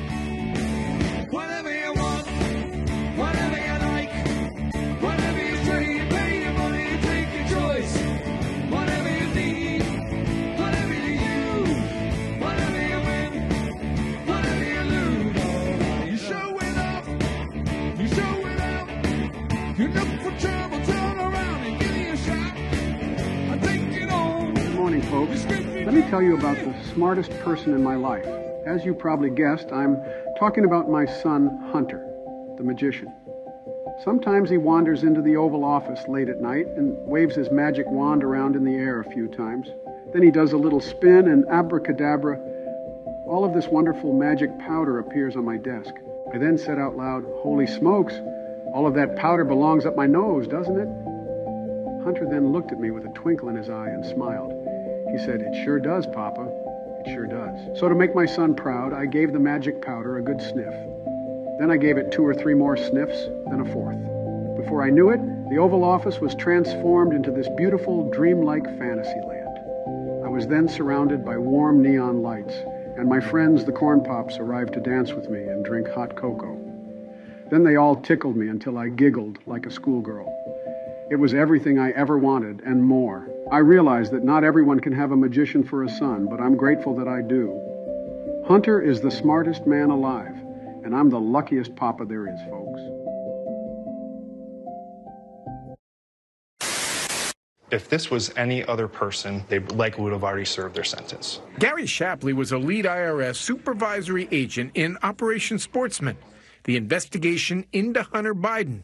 Shapley said he uncovered conduct that warranted more serious charges. There were personal expenses that were taken as business expenses prostitutes, sex club memberships, hotel rooms for purported drug dealers. How much did Hunter Biden owe in taxes? So from 2014 to 2019, it was $2.2 million. Even for the internet, it's pretty shocking. First of all, my son's done nothing wrong. I trust him. I have faith in him. And it impacts my presidency by making me feel proud of him. Prostitutes, sex club memberships, hotel rooms for purported drug dealers. From 2014 to 2019, it was $2.2 million. I couldn't afford a present this year, so I got you this box. If this was any other person, they likely would have already served their sentence. What you're about to hear has never been released to the public. This voicemail was left on the Project Veritas tip line on September 3, 2020, which led our journalists to investigate the matter of Ashley Biden's diary, thrusting us into a pivotal moment of history for all of press freedom. Hi there. I'm calling from Florida. My family, their friend who owns a house down here in Palm Beach, was renting it out. I don't know how, it, but this is a while back. But anyway, somebody, a new renter moved in, and Ashley Biden was staying in this room, and they found her diary, all of her clothes, luggage, pills. Anyway, um, diary is pretty crazy. Um, I think it's worth taking a look at. It's not a joke. It's real. And um, I'd love to get it into your hands. After years of public speculation and internal deliberation, we are finally releasing our conversation with Ashley Biden about her diary and other possessions. They were abandoned and later offered to Project Veritas. Hi, is this Ashley Biden? This is she. How are you? I'm doing well. Yeah, I just wanted. So I heard you have um, a few of my belongings, um, and so I was going to ask if it would, if you could please meet my friend Eric, who is down in Delray. If you could meet him and get and get this up to him. There's there's a, a diary here. It starts in January. It says January at the end of a New York month. I'm sitting on a bed uh, at the I building. Yeah. So if you could just give everything that you have um, to Eric, that would be really um, uh, great. I don't want to give this to to the wrong person. I mean, I want to make sure. At this, Is the, at this point, and I don't mean to, I, I don't want to have to get Secret Service involved in this, right? Because it just is, it's a whole process. Mhm. Um, but you know, I, I am Ashley Biden. It is my stuff. So if you could just give all of that over, I would really appreciate it. I know you sent a picture to my husband with a camera and a few other things that are mine as well. So that would be really great. Where is a good place uh, for him to meet you? There's also this bag with luggage tags on it. Uh, for and so is that bag because there's there's all this stuff. Is that bag yours too, Ashley? Yes, it is. Shortly after the phone call, this October 16th letter was sent from Project Veritas to Joe Biden's presidential campaign asking the candidate for comment. October 23rd, a follow up email from our then chief legal officer. And on October 29th, 2020, Ashley Biden's attorney, Roberta Kaplan, finally responded saying, quote, This is insane. We should send to the SDNY. This is the FBI splash page showing the SDNY immediately open an investigation into Project Veritas on the very same day. And on November 8th, 2020, Project Veritas returns all Ashley Biden's abandoned items, including her diary, to Florida local law enforcement.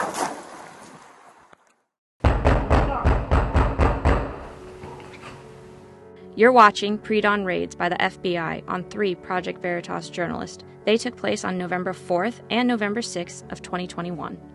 I'm sorry. So what is this regarding? This is the search warrant. Just open up. No, we're not trying to say here with your right to. Um, just once again, for our safety and for yours, we're going to have agents sit with you. Yeah. You do not have to speak to them. You're not being detained. Um, all right. That was just a question for our safety. Um, yeah, we're supposed to see. Um, okay, there's a theater here. Uh, computer check. Yeah, there's about. Are you comfortable on that? Yeah, I'm fine. So there's another team coming up? Uh, yeah. So maybe we'll split up into like areas of the house. Incidentally, New York Times national security reporter Mike Schmidt contacts Project Veritas journalist immediately following the raids. A new wrinkle today in the investigation into the apparent theft of the president's daughter, Ashley Biden's diary. The New York Times reporting the FBI Saturday searched the home of James O'Keefe. 47 electronic devices, including our reporters' cell phones, laptops, and thumb drives, were seized. To be clear, no one was arrested, and no one was charged with any crime. Project Veritas obtained documents showing the SDNY was spying on our journalist well before the FBI raids on our homes in November 2021. Using secret subpoenas, the SDNY was reading our emails and deliberately hid that fact from a judge who barred the government from viewing Veritas's documents. After turning over our communications to the FBI, which included content from personal email accounts of Project Veritas employees, Microsoft, Google, and Apple finally notified us in spring of 2022 when their gag orders were lifted. Nearly two years after these raids, the legal battle for Project Veritas to defend First Amendment rights rages on. To date, we have spent millions of dollars defending these former Project Veritas journalists. We continue to provide representation to all of them. This fight is to protect all journalists from government overreach. If the Department of Justice continues to go unchecked, then our reality of unconstitutional raids, intimidation, and secret subpoenas will cripple any journalist daring to engage in actual journalism.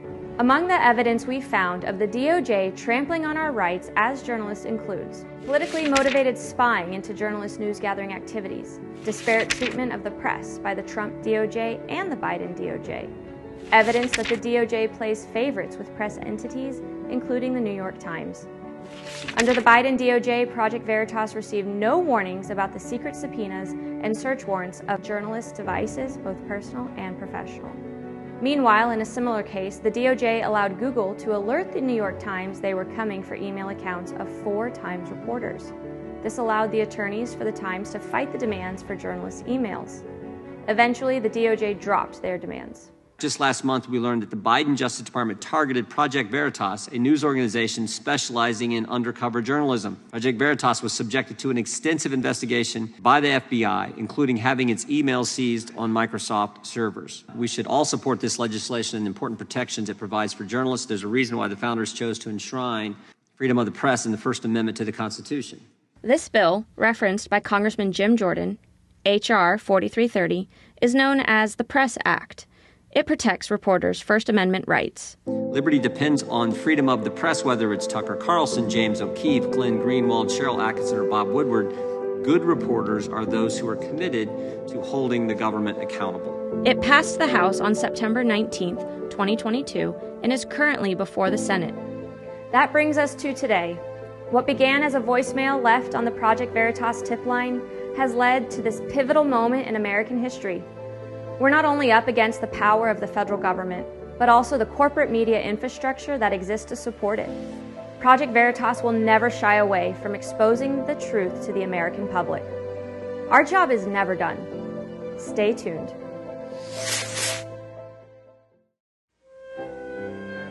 It's morning again in America. Today, more men and women will go to work than ever before in our country's history. With interest rates at about half the record highs of 1980, nearly 2,000 families today will buy new homes, more than at any time in the past four years. This afternoon, 6,500 young men and women will be married. And with inflation at less than half of what it was just four years ago, they can look forward with confidence to the future. It's morning again in America. And under the leadership of President Reagan, our country is prouder and stronger and better. Why would we ever want to return to where we were less than four short years ago?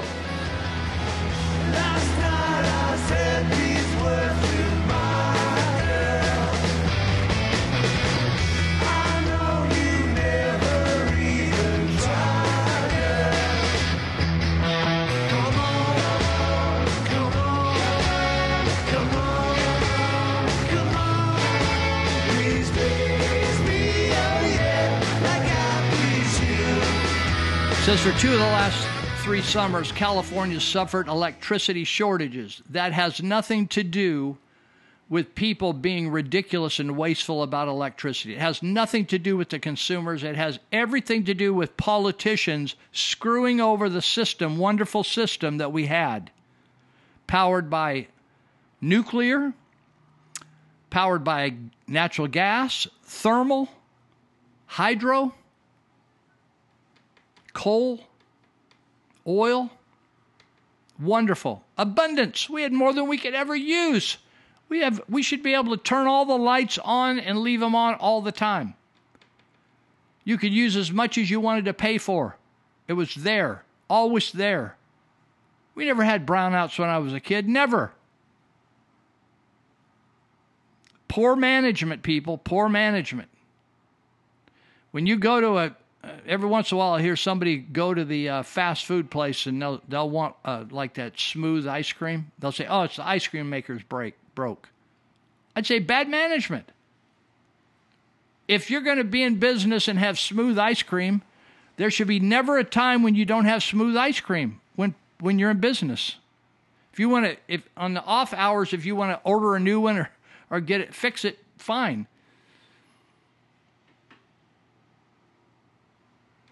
Said, while these challenges and costs associated with them are work. Anyway, I'll skip that. Okay, in 2020, during a rare moment of candor, Gavin Newsom admitted that renewable energy sources were insufficient and told the state's consumers that California needed to sober up. Why? I don't need to sober up, dude. I've been trying to tell you the problem. Sober up about the limits of green energy and the need for traditional fuels. Oh my gosh, how, are you kidding me, Gavin? The syphilis hasn't totally ruined your brain? Hydroelectric power was also in short supply during the state's 2020 2023 drought. That's when Bullards Bar Dam, I think, made a lot of money because we had a lot of water stored up there. The interesting thing about that is they ha- we have more control over that dam. The, the California Department of Water Resources control places like Oroville and Shasta and all those other dams, Folsom, and they blow off the water for fish. The majority, you know, they always lie about this. The majority of water runs right down the river and goes to the ocean without being used by farmer or the city. You know, these liars in the environmentalism groups claim, "Oh, farming is the big the big user of water." That is a complete lie. It's always been a lie. It continues to be a lie. They just keep saying it over and over again. The media keeps printing it over and over again. In fact, think about the water. The water grows food, but it goes into the ground and returns to the aquifer, or it's evaporated up and turns into rain. It just it's not wasted. When that water goes down the river and ends up helping a smelt live, it didn't it didn't jack diddly. In fact, nobody can even prove that that's needed now. Do you know something? You remember, are you old enough to remember the spotted owl controversy? And there was this thing called the spotted owl in the Northwest, in Northern California for sure, and then up into Oregon, right? They shut down all the timber harvesting up there to save a spotted owl. Entire towns, small towns closed. People went broke because they lived off the timber industry and all the associated industries connected to it. Do you realize the spotted owl did not recover because it had nothing to do with timber? The timber's sitting there. Spotted owl uh, numbers are not way up because the, a cousin of theirs called the barred owl, B A R D, cannibalizes those dudes. They've come in and ripped their nests apart, cabbage up on their eggs, and the whole deal. It's just nature taking care of nature. That's what nature does. Lions eat other smaller things, right? Mountain lions eat deer, bobcats catch sheep. It's just the way it is, folks. But we ruined an entire industry because of stupid. It's amazing to me the amount of stupid. I'm going to talk about Marysville City Council here in a minute. It's just like they should have stupid tattooed right across their forehead. Not just one city council. It doesn't make a difference which combination of people you want to run through there. They are super stupid. We have a curse on the city of Marysville. A lot of people think probably I'm whacked. I'm right. I'm not whacked. I'm right. I was right about Dr. Luu. She's a murderer. She should be held accountable for her acts against the people of Southern Yuba County. I'm I'm not wrong about when you when you honor a demon, you dishonor God. And that when you honor Bok Kai, I don't care whether you, you are in love with the Chinese. I got more skin in the game with Asians than any of you people in town. I'll go up against any of you on, on my work with Asians. It has nothing to do with being anti Asian. Bok Kai is a demon. And when you, de- when you de- devote days of the year and shut down the city for a demon, you are not going to be under the blessing of God. And, and its blessing of God comes in a number of ways. One is is it helps you make wise decisions.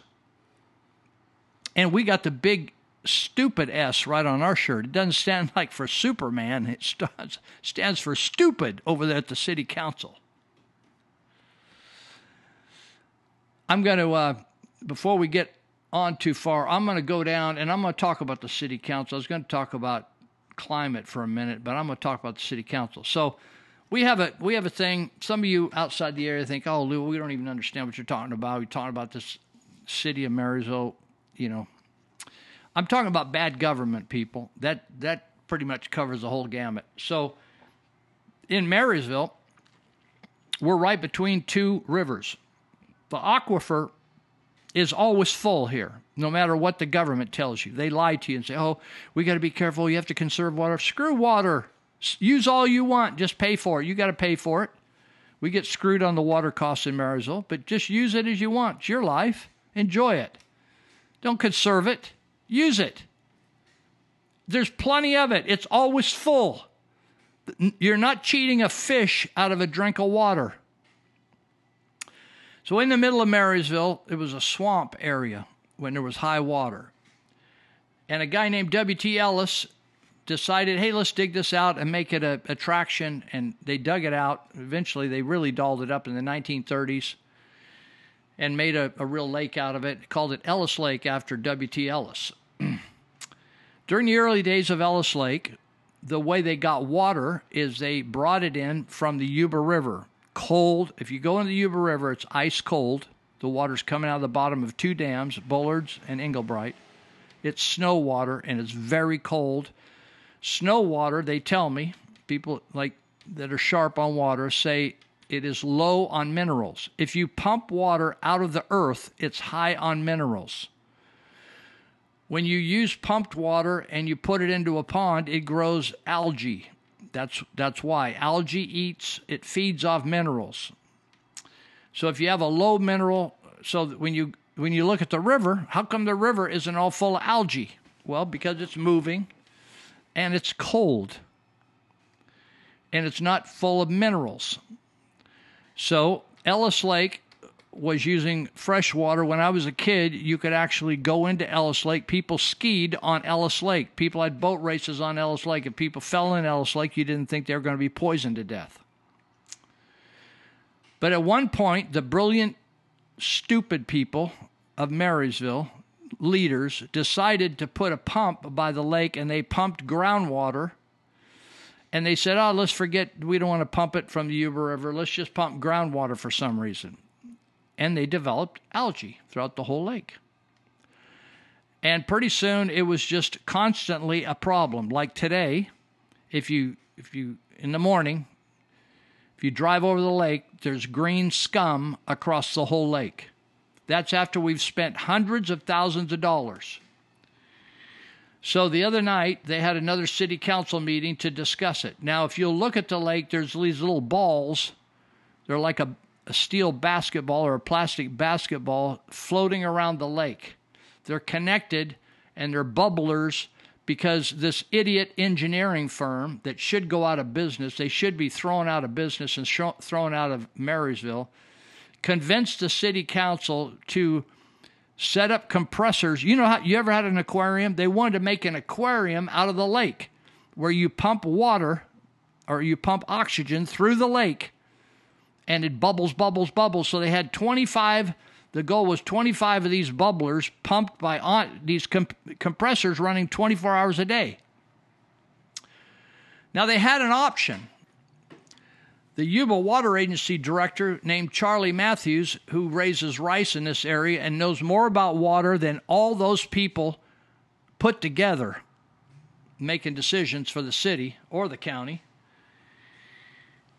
Charlie Matthews said, I'll give $10,000 and and a biologist from the uh, fish and wildlife people said, I'll give uh, $1,500, that's 11500 to refurbish the equipment on the on the Yuba River, which is a P, which is a, uh, a uh, pump, and it needs to have a PG&E outlet.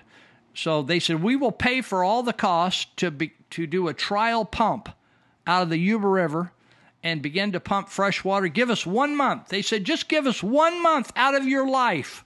These people are so arrogant. When you walk into the Marysville City Council, you can smell the arrogance. It's got an odor of arrogance about it. We have, we have two people willing to take their own cash, not to be repaid, donate it, to spend whatever it took to pump fresh water from the Yuba River and then exit it out into, into Jack Slough and out into the Feather River and get a stream of water circulating through there and get rid of the algae. That you were unanimously declined, and instead they hired this engineering firm that is a hocus pocus. We're going to give this a try, and if it sucks, well, we'll just try something else, and you can pay us some more money. And then we had these these uh, the Marty Brown, who's a city manager. You know something? When bureaucrats don't want to do things, they just throw one uh, bureaucratic log in front of you after another. So she says, "Well." Uh, there was I talked to outside legal counsel. This we're talking about just moving water in a pipe from the Yuba River through the lake which used to be happening all the time until the 1990s. She said, I talked to legal counsel and they brought up a p- number of potential issues. Have you ever talked to an attorney and they brought up a number of potential issues? Oh my God. I feel like I'm just going to like pee my pants I get so frustrated with these people. Oh, they brought up a number of potential issues. I could say that about any issue in life. Oh, well, I'm thinking about driving over and getting a hamburger. Oh, well, you know, there are a lot of potential legal issues to come up with that. You know, anything could happen. We could get pulled over. We could get over there, not have the right amount of money. Oh, come on. A lot of potential legal issues. She said it would it would require oversight. Oh my God, we would cut in require oversight or permits from multiple jurisdictions. That ain't my fault, baby. That's all you regulators. Are you saying that there's so many things now to get okays from you don't want to do anything anymore? I remember when we tried to clean out the boat launch in in the Yuba River. Oh, excuses, excuses, excuses. And then all of a sudden some people, some private citizens got it done. Oh, there's multiple jurisdictions that could jeopardize the city's good standing. I mean, this is a bureaucrat not wanting to do something. You know, you know, he just let me just peel the banana for you folks. You know, sometimes people hate each other enough that even if they could cure cancer, I went in and told the supervisors this one time at Yuba County. I said, you know something? If I came in here with the cure to cancer, you'd find something wrong with it. There's a reason why lots of great ideas don't ever come to fruition. You know why? Because we got stupid people. Stupid, stupid people in the way. Always. I run into it every single day. Oh well, we we got to deal with this. Oh, we we might get fined by the state water board. We might get fined by this person. Fined. And they don't even talk about all the fines from David Lehman, the previous public works director, that didn't do his job and got his fine like a million dollars or something, right? Millions of dollars because he didn't file paperwork with the government. We don't ever talk about that. And he walked out with a big fat retirement. Now works for this engineering firm that's screwing us over. IG Services said moving forward, uh, they're now going to talk about a, a, group called IG Services. You know, just three or four years ago, they hired another group, another engineering firm that spent hundreds of thousands of dollars to put in all those bubblers. Do you think they're accountable for a failure? No, they're not accountable. You think the city's going to sue them because of false advertising? So now we have a new guy, new manager named Jim Shad. He wants to revisit the idea of pumping water from the Yuba River into the lake. You know something? We had people uh, we had people like John Nicoletti who opposed that. He's on the Levee commission. You know why he opposed it? Not because he it's not a good idea, because he hates Charlie Matthews. We got people that don't like Charlie Matthews, and because th- there's a chance that Charlie Matthews might be successful. They don't want that, even if it if it causes us to have a wonderful lake. It was EKI, the engineering firm, EKI Environment and Water, that did the stupid made Ellis Lake into an aquarium. And we got a guy named Charlie Matthews who some people they've crossed they've crossed swords with him over the year because they politically don't get along. They don't want anything Charlie does to succeed, even if it benefits every person wanting to go to that lake. That's just the way it is, people. It's disgusting. Because they don't like him on the water agency, so they want to do anything they can. In fact, if they could just shoot him or poison him or, or curse him to death, they would do that. That's the kind of people we have in Yuba County. They think, oh, the people of Yuba County, oh, they're, we're just, oh, you we got salt of the earth people. We do not. We would have that lake cleaned up by now if they would have done this, but they are too small minded. I'm telling you, they got a big head and a small, tiny little brain, a pea brain. They stood in the way of a guy that was a good Samaritan who was trying to tell. Let me tell you about another guy that did this. It was so similar to what happened in New York.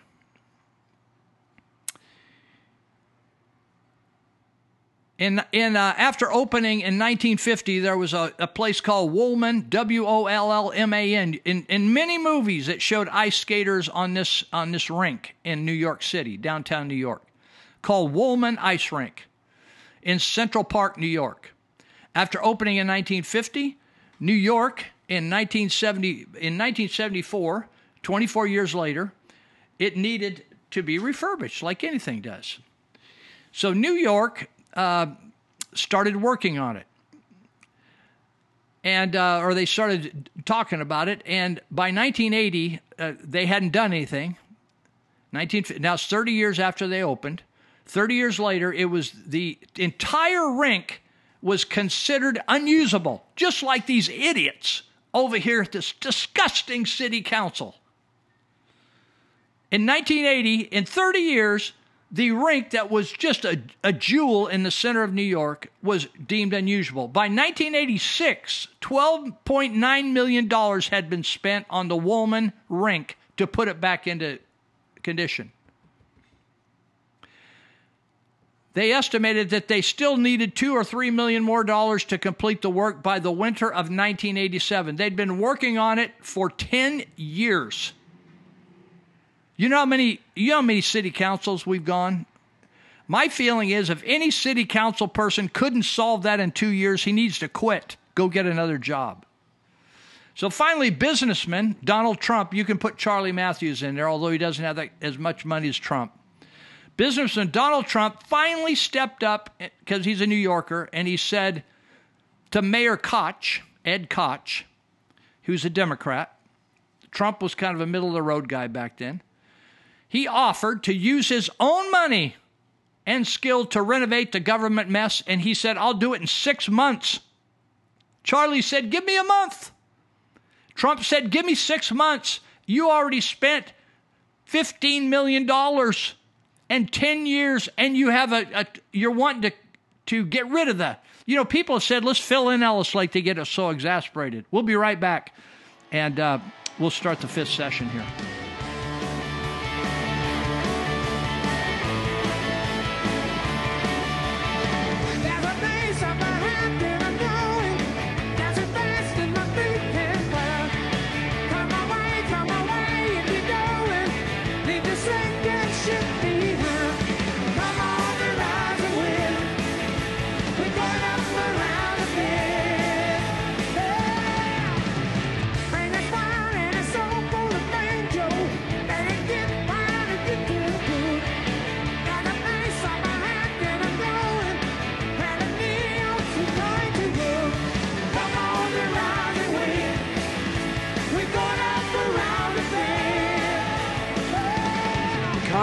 Left always hurts the very people they pretend to help. Under the disaster known as Bidenomics, Hispanic Americans, African Americans, and young people are hurting like never before. The Biden economy, one third of the Gen Z and millennials have absolutely no savings, nothing whatsoever. Home ownership has been pushed out of reach for millions with the rate for a 30 year mortgage up 157% and going much higher. Real wages collapsed 26 months in a row, and that's a record. Typical Americans have seen their incomes crushed by $7,400 a year since Biden took office, the biggest pay cut in many decades. Credit card debt has just reached an all time high, with American consumers owing nearly a trillion dollars on their credit card bills, up 17% from just a year ago, one of the largest increases in history. This is an economic calamity and a human tragedy. Very sad to watch. My mission is to rescue hardworking families from the nightmare of Bidenomics and restore the American dream, something you don't hear too much about anymore. And that's going to be restored for you and for everyone you love. Under my leadership, household net worth rose to an all time high, and the African American, Hispanic American, Asian American poverty rates hit an all time low. We built the greatest economy in the history of the world, and when I'm reelected, we will quickly do that again. No administration in modern times has matched the power of our America First economic formula, and they never even came close. We had low taxes, low regulations, low inflation, maximum American energy production. We were energy independent and fair and reciprocal trade. Under Trump, every policy is about making life better and more affordable for hardworking American families. So, to every American who is struggling under crooked Joe Biden, and he is indeed crooked, the most crooked president we've ever had, help is on the way. I am fighting for you as hard as I can. We're doing a job. Together, we will make America wealthy again, and we will make America great again. Thank you. In 1975, New York City was over $11 billion in debt and the banks were no longer there to bail them out. Instead, the bankers made them sweat, never showed up to the meeting, and then created a committee that they controlled so that the banks could manage the city directly. This has been brilliantly documented in the Adam Curtis film Hypernormalization. The announcement on behalf of the controller is that the offer which we had expected to receive and announce at 2 o'clock this afternoon, is now expected at 4 o'clock. Paul, does this mean that uh, so far nobody wants those bonds? We will be making a further announcement at 4 o'clock, and anything further that I could say now I think would not advance the interest of the sale, which is now in progress. Does this mean that you have not been able to sell them so far today? We will have a further announcement at 4 o'clock. What happened that day in New York marked a radical shift in power. The banks insisted that in order to protect their loans, they should be allowed to take control of the city. The city appealed to the president, but he refused to help. So a new committee was set up to manage the city's finances. Out of nine members, eight of them were bankers. It was the start of an extraordinary experiment where the financial institutions took power away from the politicians and started to run society themselves. That was nearly 50 years ago, and so you can be sure that the banks manage everything now. Politicians are merely their puppets, which was recently made blatantly obvious with the public display of Dianne Feinstein and her handlers. Um, say aye. Pardon me? Aye. Yeah. Uh, to say. I, I would like to support a yes vote on this. Um, it provides 823 billion. That's an increase of 26 billion for the Department of Defense, and it funds priorities submitted. Yeah, just say aye. Okay, just Aye. Thank you. Politicians are only there to keep the people divided and distracted, and they have so far been hugely successful at that. While a cashless society is slowly being built around us, Everyone is hyper emotional about something else and focused on fighting each other, which is most certainly exactly what the banks were shooting for.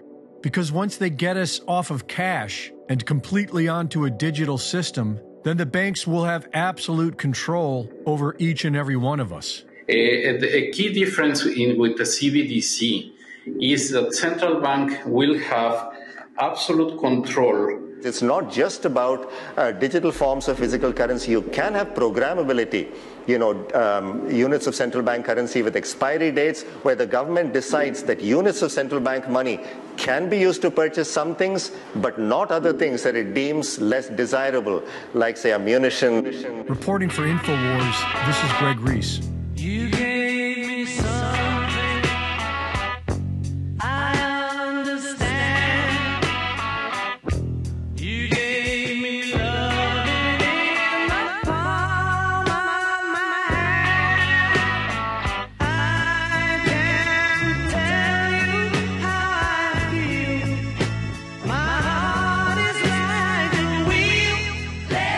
So Trump says, Give me six months. I'll put in my own money. And he says, When I get it done, let me have the concessions and I'll make my money back that away. Mayor Koch said no. Mayor Koch is the Marty Brown of New York. No, and, and gave all kinds of reasons. And they began to feud publicly. And uh, of Koch did his best to avoid losing face against a brighter Trump.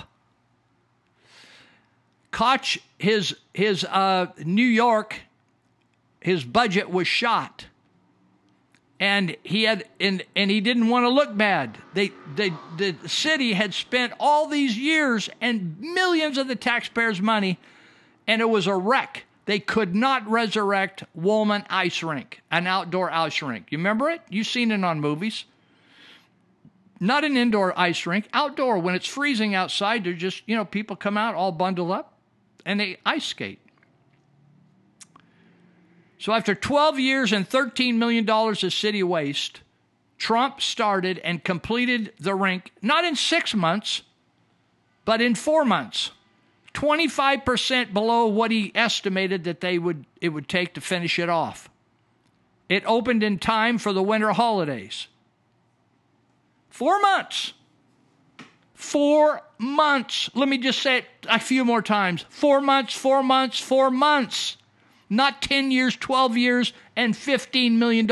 This city council, I, I would like to ask, I, you know, if they ever confront me, it's going to get gnarly. None of those guys, if that was their lake, would spend the kind of money on that lake and that foolishly as, as hired this EKI group to put bubblers in all these compressors on a lake. There's, there's, a, you know, there's all kinds of lakes in Yuba County. There's Camp Far West. There's Lake Minden. There's you go up, uh, you go to Collins Lake. Uh, there's Bullards Bar Dam. There's Englebright Dam. There's Lake Francis. None of them have bubblers. None of them have an aquarium. None of them have all this nonsense com- compressors. None of them have this nonsense. They're freshwater lakes. These people are dull. They got the spirit of Bok Kai in their spirit. They cannot see correctly. You could do better if you flipped a coin to make the right decision at city council meetings and actually ask people to ponder it and think about it over there. They're jaded city council people.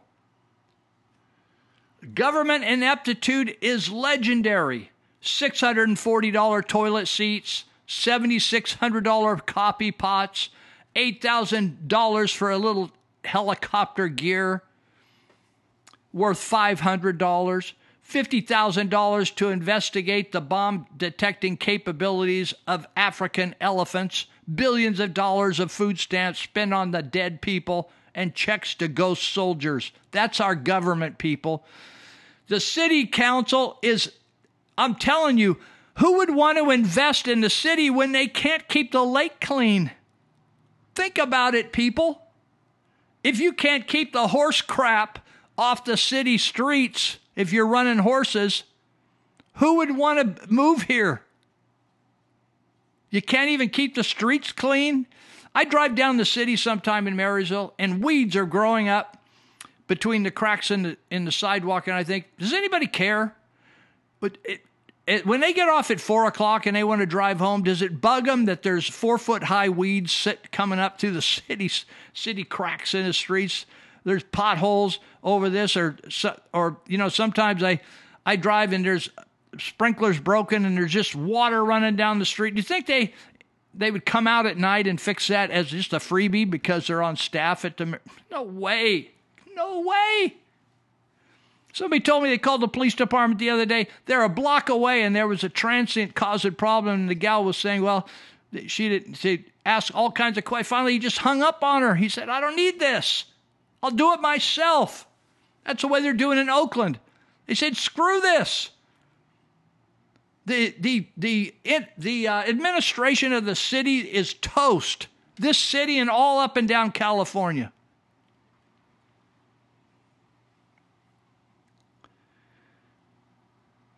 That's where we're at with Ellis Lake. It's just an it's it's a uh, an example of uh, foolishness foolish decision making, wasteful decision making. You know what I get a kick out of these government officials like this? They'll say, "Oh, well, it wasn't our money; it was a grant." I said, "Oh, I need to. Admit. Will you let me?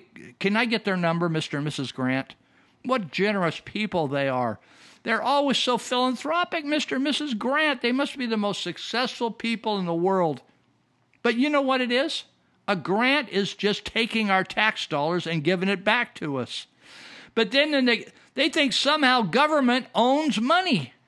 And they think, oh, well, it came from the Department of Water Resources as a grant. It's not really our money. It is our money, people. And you're responsible as a city council person or a treasurer to manage all the money, where, whichever source it is. You know, as working for a church for many years, our money came from uh, people that attended the church. Some people call them parishioners. I just call them people that come to church. And what and when I was uh, involved in the church leadership, I was very concerned about how we spent the money because it's not my money. And I wanted, I'm pretty tight myself, and I was always saying, I, I, I'm going to spend, I'm going to manage this money as if it was my own. I'm telling you, if it was those city council people's own lake, would they hire EKI to spend hundreds of thousands of city dollars? It's so amazing. Do you know what the quote was from EKI? I had the original, uh, the contract on that, and they uh, they were going to spend seven hundred thousand dollars to to set up the lake as an aquarium. The city was having trouble paying utilities, uh, just a few thousand dollars annually. Do you know, Dale Whitmore one time told me, he said, Lou, we, uh, I, when I became city council, I went over and I said, why don't we run the, uh, the pump at night? Because he says, uh, it's cheaper to run pumps at night than during the day for PG&E. Nobody even thought of that. Nobody cared. Nobody nobody was worried about saving the taxpayers some money to run the, the pump at night when it was at lower rates at, back then when they when he brought it up. Nobody thought about that. They were spending a few thousand dollars annually for the well serving the lake. That's the well that pumps all the funky water that that suck that creates algae. Then they would turn around and buy chemicals to kill the algae. How stupid! You would never do that if you were in business. Now, miraculously, they can afford $45,000 to annually upkeep, not counting chemicals. $20,000 per dose back then, five or six years ago. All of a sudden, they came up with 45000 After spending more than $700,000 to start paying, they paid this EKI. You know who? David Lehman who screwed up the city, then left and went for work for EKI, turned around and made a made a deal for the EKI with the city. Is this crazy or what? These people have lost their mind. The aquarium, I call it the Ellis Lake Aquarium. Now I call it now the city. I've changed the name to uh, Zombieville. Oh, baby, just go out on the streets at night in Marysville. I've been out there at night. I've been doing some work downtown. And it is like uh, keep you on your toes. The aquarium should be a laughing stock of the city. Who would, what, do you think people drive along and say, what are those balls out there in the center of the, lake boiling up with bubblers? Is this, a, is this aquarium? This is competing with the $17 million five acre B Street boondoggle across the street, which they just recently sold for about a million dollars, million and a half dollars. Just get rid of that white elephant. They at least got a million and a half. They, they still got to pay off 17 million. One bad decision after another. It's not just one city council. It doesn't matter who comes on there. It does not matter. It's just stupid is as stupid does. Big time. I don't care whether females, males, old, young, business, government. Bad. Bad, bad, bad, bad, bad. If I didn't have a house bought here, baby, I'd, I, I thought of moving out in the county, up in the hills, get out of this valley, away from these people. This just nutso. It is nutso.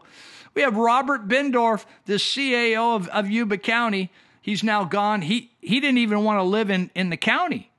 The dude lived up in Rocklin and made all his money down here. He put a homeless zoo just right down here in the center of town. I call it Bendorf Zoo. And it just totally changed the environment. Now we got Zombieville now, baby. I should call it Bendorfville. Total wreck. Oh, he thinks he accomplished a lot. Really? Really?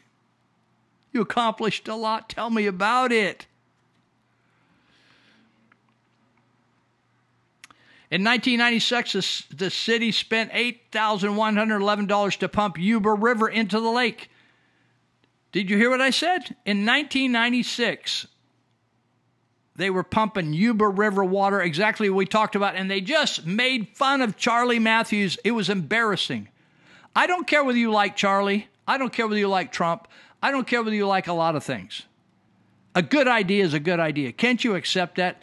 I, have you know, somebody said, "Oh, that doctor doesn't have a good bedside manner." Screw the bedside manner. I want the guy if he pops my chest open, I want him to have done it ten thousand times before and doesn't have doesn't have any screw ups. I don't care what he likes me or not. I don't care whether he's a Muslim, Jew, he's an atheist. I don't care what he is.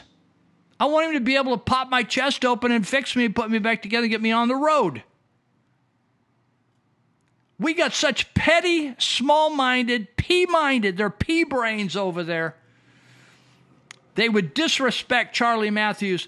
And eight, they spent $8,000 in pumping river, Yuba River water into the lake in 1996. That's a long way from EKI's 45 grand annually to maintain equipment in the lake even if it was successful. 45,000 without any other baloney. And Marty Brown bent over backwards to make that go through. I got to know her. She seemed like a nice old girl, but I'm telling you what, these people just piss me off. Big time. Big time they piss me off. And so Charlie Matthews got disrespected just like Don Trump did, but the fact is that Koch and the Democrats could not put like Humpty Dumpty back together again in New York. And I'm guaranteeing you, I don't care whether that city council all drops dead and they get a fresh bunch of horses in there, they ain't going to fix it. They're they got a curse on their brain. You know something? I don't care. I don't care if you can run the 100 yard dash in under 10 seconds. If you got a bad case of the flu, or you get some kind of infection, you ain't running nowhere. You don't feel like running nowhere, you can't get out of bed. That's what's going on here. We have a spiritual curse on the city, and these people cannot, you know, these people, they probably don't want me to talk like this about this lake thing. I tell you, the lake is like walking around naked. Come on, baby, look at the lake. It's like, oh, the lake. It's like the big thing about Marysville. Really, you're proud of it? The other thing that's a, a total white elephant is this baseball park that is just sucking money out of the city. Nobody goes to it. Nobody wants to go to it. Nobody knows the, the people that rent that ballpark to have minor league play of whatever kind, don't know how to promote it. Somebody said the other day, some guy said that the silver dollar owner said, we have to rally to get people to come to the games. We do not. That's not my job. That's the base. Why is my as a as a as a citizen my job to make some business somebody else's business successful? That's your job. That's your job. I don't ask people to come over, cut my lawn, make my house look right. The projects that I'm on, I don't ask them to bail me out. If the people can't run that baseball uh, team and get people to come to the games and make it fun and exciting, it's like, oh, I'm going to have a ta- taco stand. It's the it's the Marysville government taco stand. It's the worst tacos in town, but you have to eat one a week. Screw that. That's communism, people. You got to do this and like it. Everybody come to the soccer soccer game every Sunday. You have to go to support the soccer game who sucks. Just like our women's soccer team. You know, have have you noticed those uh, those lesbians playing in our soccer team? Have you seen pictures of them? You know, I was so I was so sad when Vietnam lost to the, them because I was rooting for Vietnam. They look like the sorriest bunch of women I've ever seen. The photos of them and videos of them, I was embarrassed to. You know, I'm I have a lot of friends in Vietnam, close friends, and uh, I was embarrassed to have those Americans play against the Vietnamese, and the Vietnamese as communists are so proud of their fellow Vietnamese and, and they uh, sung with pride their national anthem. And they did not have a gun to their head. They're proud of their country, even in spite of their communism. They're pr- uh, proud of their country and what they believe in, of their, you know, their culture. And they sang with pride with their hands over their heart. And when it came to the Americans, they looked like they all had the flu. They looked had they had their ugly face on. Those gals, some of them probably were pretty girls at one time, but they had their old lesbian ugly face on. I thought, I, am going to have to answer for it when I go to Vietnam in a few weeks. They're going to say, Lou, what happened to the Americans? They beat the Vietnamese. But I'll tell you, we lost. We lost the game every other way. I, I, I tell you, I think we should shut down women's soccer. Megan Rapinoe is poison. She became a spokesperson of Subway. I, I didn't eat another Subway sandwich when she took over. And the one right here on East Street went broke. I don't know how many others went broke, man. She tanked that baby. And and I'll tell you another stupid thing. The woke Victoria's Secret. They hired Rap- Rapinoe. She doesn't make a good woman. She don't make a good man. I don't know what. She's a freak. This gal is a freak and she tanked Victoria's Secret. She is poison. I wouldn't have her on any team. I wouldn't have her, I, I wouldn't want her anywhere. What a total loser. And I'm telling you, it was embarrassing. I, I, I didn't even want to be identified with that Marysville team. I hope they, I mean, the, uh, the American team of soccer players, I thought, for goodness sakes, you guys got, you guys are typical uh, everybody owes me everything. I'm not happy. You're not taking care of me. I, oh, yeah, you disrespected me. I mean, you get to play at the nas- international stage and you got a bad attitude. I thought, oh, baby, this if this doesn't speak volumes about America with a K, oh, come on, man. It's unbelievable. Unbelievable. Okay, let me get up back here. I want to mention a couple other people are helping me out. Uh, if you got a, a plumbing, I a lady called me the other day. She said, "Oh man, something happened. Why had water coming from this bathroom down through my ceiling? This and now I got to get a painter and a contractor over here." And she's calling me up for numbers. She said, "Tell me those numbers." so, uh, if you need a, a plumber, we got a couple plumbing companies that help us here. One is Thrifty Rooter. You can reach them at Thrifty Rooter. I'm going to give you the phone number, then I'm going to give you their website. Old school phone number, just dial it up. Don't text it. 530 673 8201. They're in all these counties up in Northern California that I reach Yuba, Sutter, Butte, uh, Nevada, Colusa, and even down into Lincoln. I got some people listen down in Placer County. They do Lincoln, that's in Placer County, but they'll get there fast. They got lots of they got lots of people working for them. And and if you're interested in a job, you're serious about getting a job, you want to learn a trade. A lot of these guys getting out of high school, I, I wouldn't dare go to college. I'd just bust right in. I'd go over to Thrifty Rooter and say, you know something, just teach me. I will dedicate my life here and I'll give you some years here. Just teach me how to do this trade. And I'd, I'd get out there at 18 years of old. Old, you'll be, you'll never catch up with the money trying to go to Yuba College or Sac State College. It, they'll suck your money out. They, it's such a rip-off college. Don't waste your time teaching you. Can you imagine paying them to teach you about critical race theory or that there's multiple genders? And you're actually paying them to, and you got to go sit there, otherwise you'll fail the class. And they're they're teaching you about all this stupid stuff about you may not be a male, you may be a female, and you're actually having to sit there in the class. I remember when they taught me that I came from a monkey at Marysville High School. Then at App, uh, uh, what do they call that? Uh, I can't remember. It's 101 anthropology 101. They had all these heads up there. I thought they were real skulls. They're all fake skulls. They just made them up. They, they, said, "Oh, you came from a monkey." We'll be right back. I guess are we into our? We're oh yeah, we only got one segment left. Okay, we'll be right back.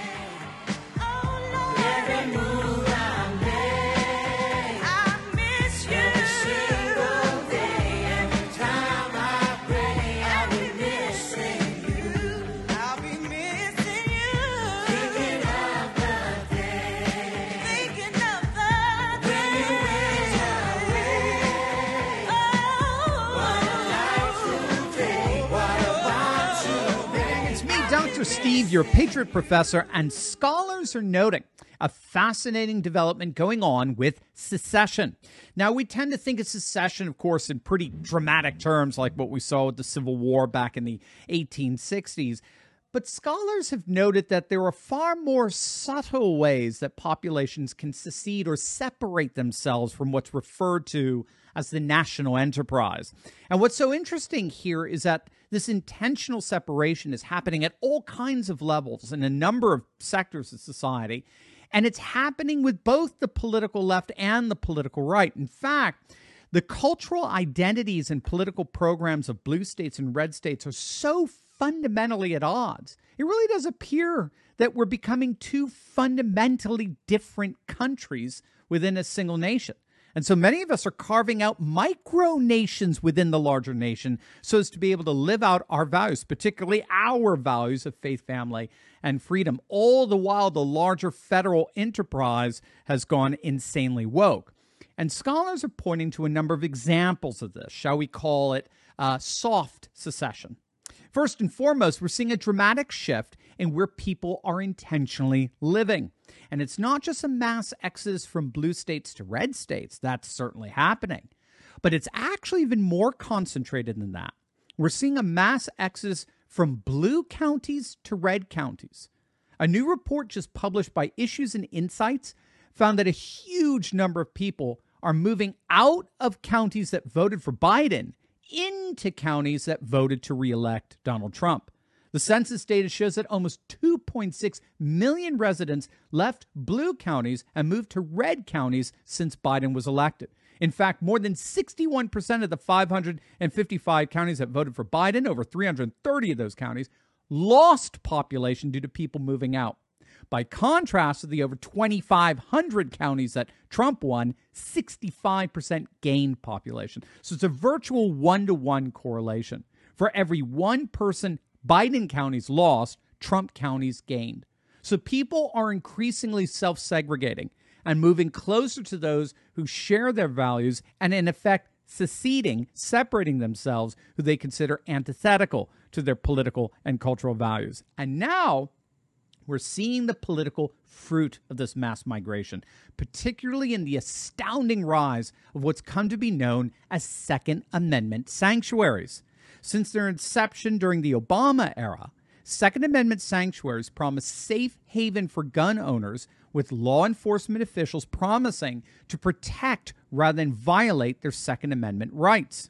Since their inception, Second Amendment sanctuaries have exploded across the nation, such that today, the vast majority of all counties in the country have officially designated themselves Second Amendment sanctuaries. Nearly 2,000 of the just over 3,000 counties have designated themselves pro gun counties. In addition, countless sheriffs across the nation have pledged to uphold the Second Amendment, including every single sheriff in the state of Utah.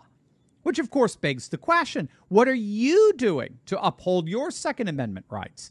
If you're a patriot and you're not prepared to defend your home and your family, you have got to click on the link below right now and visit our good friends over at Countrywide Concealed and get your concealed carry permit once and for all. I know if you're like me, you've been putting it off, right? You've wanted to do it, you've always meant to do it, but you've been put off because of all the ridiculous barriers and requirements, the pain, the hassle of getting what is ironically our constitutional right. Well, guess what? There's now an amazing solution to all of that. Countrywide Concealed is probably the quickest and easiest way for you to get your permit. And the coolest thing is, is that permit is good in the vast majority of the country. That's right. You won't have a permit to conceal carry just in your own state. You'll have it in 84% of the whole of the nation. It's as quick and easy as just watching a video and taking a quiz. And thanks to Countrywide Concealed, your family is that much safer no matter where you go. Getting a concealed carry license has literally never been easier. Click on that link below and join the millions of patriots who've taken back their rights with Countrywide Concealed today. With the rise of Second Amendment sanctuaries, more and more counties are beginning to reassert their sovereignty, even when it comes to their borders. Just a few weeks back, residents of Wallowa County in eastern Oregon came out in mass and voted to become the 12th Oregon county to secede from their state with the hopes of joining their neighboring red state, Idaho, which is now being dubbed the Greater Idaho Movement. 12 counties and counting. Several more counties are scheduled to hold similar votes in the near future, which means that all told, we're talking half of Oregon's counties, half are preparing to secede from their state and join up with deep red Idaho. And the Idaho legislature is all for it. And it's not just the greater Idaho movement. Look at this 27 counties in Illinois have passed pro secession referendums. And of course, the Republican Party of Texas has endorsed a vote on Texit, a referendum that would effectively recalibrate Texas as a sovereign nation. But again, there's even more subtle ways Americans are seceding from a system they believe to be, at least at this point, incurably corrupt. For example, we're seeing a mass exodus from our public schools. The number of homeschooled students has quadrupled over the past two decades from 1 million in the year 2000 to nearly 4 million this year. The number of students enrolled in charter schools has more than doubled from 1.7 million in 2010 to 3.7 million in 2021. And it's not just students, it's teachers, it's administrators. There's nothing short of a mass exodus from woke public schools which points to an even wider secessionist phenomenon, and that's, of course, the rise of a parallel economy. We're seeing the rise of parallel news media, like what we do here on this channel, parallel social media, like the new Patriot based Twitter or Truth Social, parallel currencies like crypto, parallel colleges, conservative colleges. We got parallel payment processing systems, parallel medical insurance like healthcare cost sharing organizations, parallel job finder sites like our good friends Red Balloon, made up completely of anti woke companies. We could go on and on. We got parallel satellites that Elon Musk has been putting up in outer space. He's even talking about creating an entire parallel phone and telecommunicative system. But as you can see, it's all part of this larger soft secessionist trend that deliberately seeks to separate in order to protect and preserve the timeless values that we love. And if what's happening right now at all levels of society is any indicator, those values will only further flourish in the future. Yeah, now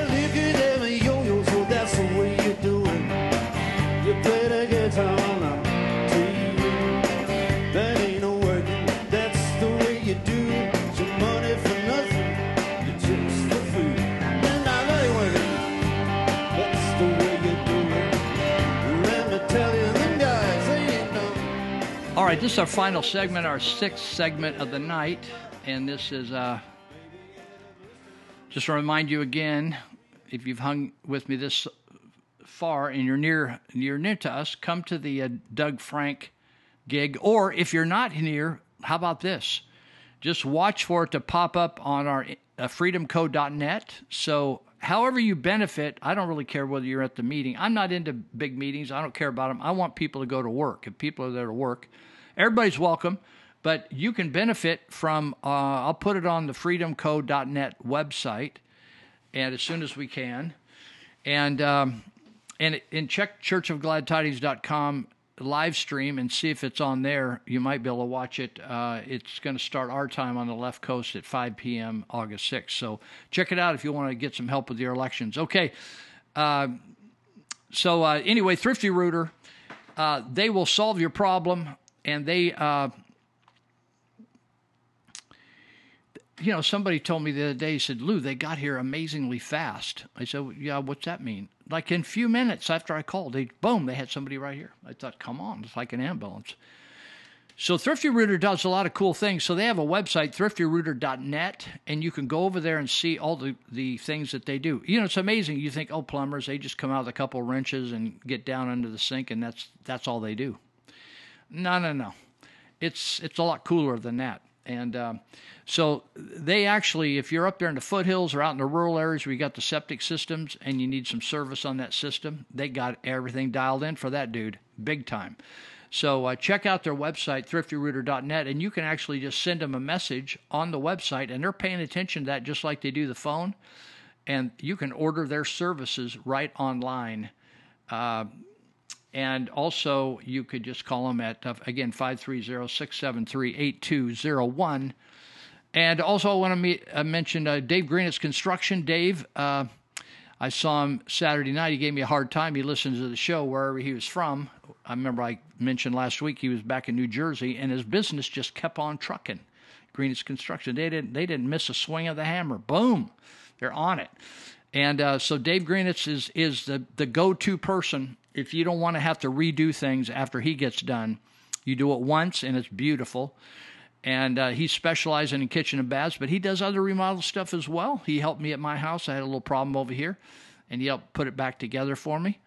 He had AJ over here, who's a cool guy. And um, Greenetz Construction, go to these two sites to see his work. You can actually look at his work on his sites. GreenetzConstruction.com. That's green, the color with ETZ on the end. GreenetzConstruction.com. Or you could go to the Facebook page he has, Dave Greenetz Construction. Or you can just dial him up or text him at 530 682 9602. You can message him off those platforms if you like, if you'd like to do that. Some people prefer that nowadays, the younger people.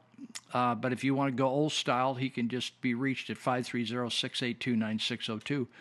And he will hook you up and take good care of you. Okay. Uh, also, I, I need to mention a couple other people. We're just kind of running out of time today, so let me get a couple other people in here. And uh, that's Elite Universal Security. And that's, uh, I, I, I, was telling people the other day, uh, I was out working on E Street uh, trimming some Caltrans trees, so we're looking funky in front of the building we remodeled. And uh, all kinds of people are stopping to talk to me, and I, some of them were under the influence, some of them were out of their minds uh, for other reasons, uh, maybe demonic problems. But I had quite a time talking to them. But uh, but people are like dumping their garbage right downtown. People are knocking out windows downtown.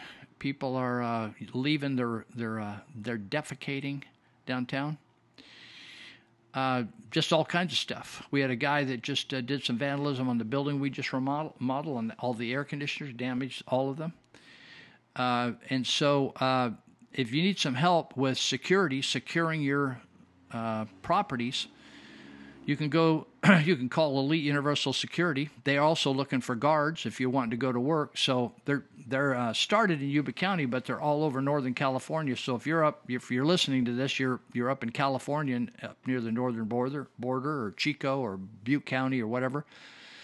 They'll put you to work up there if you're looking for a guard job. If you'd like to try it, maybe if you want to do part time. But uh, Elite Universal Security can help you protect yourself, protect your belongings, and you can reach them at 530 749 0280. 530 749 0280. And they are out here in Yuba County, but you could reach them by phone and you could also learn about them online, about what jobs are open. And uh, they can do some training online. And uh, they also have some classrooms out here in Yuba County that they can help you with. But they'll do some training and uh, they will take care of you, get you going. So, uh, also, they'll help you with how to fire a firearm if you need permits or if you need to know how to use a firearm, or you, you're not a good shot, or you need to know how to use some chemicals to protect yourself for self defense. They, they are they are the all around super dupers. Oh, I wanted to mention also EPIC, the Embassy Private Educational Center. So if you're hearing all this crazy talk in California and elsewhere about uh, the uh, endorsing Harvey Milk, the pedophile, you know, we have we're forced in our in our public school systems in California. I think it's May 21. You have to say nice nice things about a pedophile. It's interesting. Pedophilia now. Uh, it's been around for years, and um, child sacrifice and pedophilia has been around since the beginning of time. Shamefully. And at one time, uh, because of the Judeo Christian ethic of, of the United States, uh, they purged a lot of those things from uh, being prevalent in the public realm, but in the behind closed doors amongst uh, the elite of the country and the cabal, the global cabal, they always were uh, having sex with kids and stealing kids and killing kids and um, doing all all manner of evil. And so and pedophilia, having sex with children, and there's always bills lurking around the Congress, uh, wanting to have uh, cons- you know consensual sex between little children and old men, and or old women, and so um, at Embassy Private Educational Center they don't go for that, and it doesn't matter what Gavin Newsom says about Harvey Milk, and whether he threatens them with a lawsuit like he just threatened uh, Temecula School Board when they said we don't want to endorse pedophilia to our kids.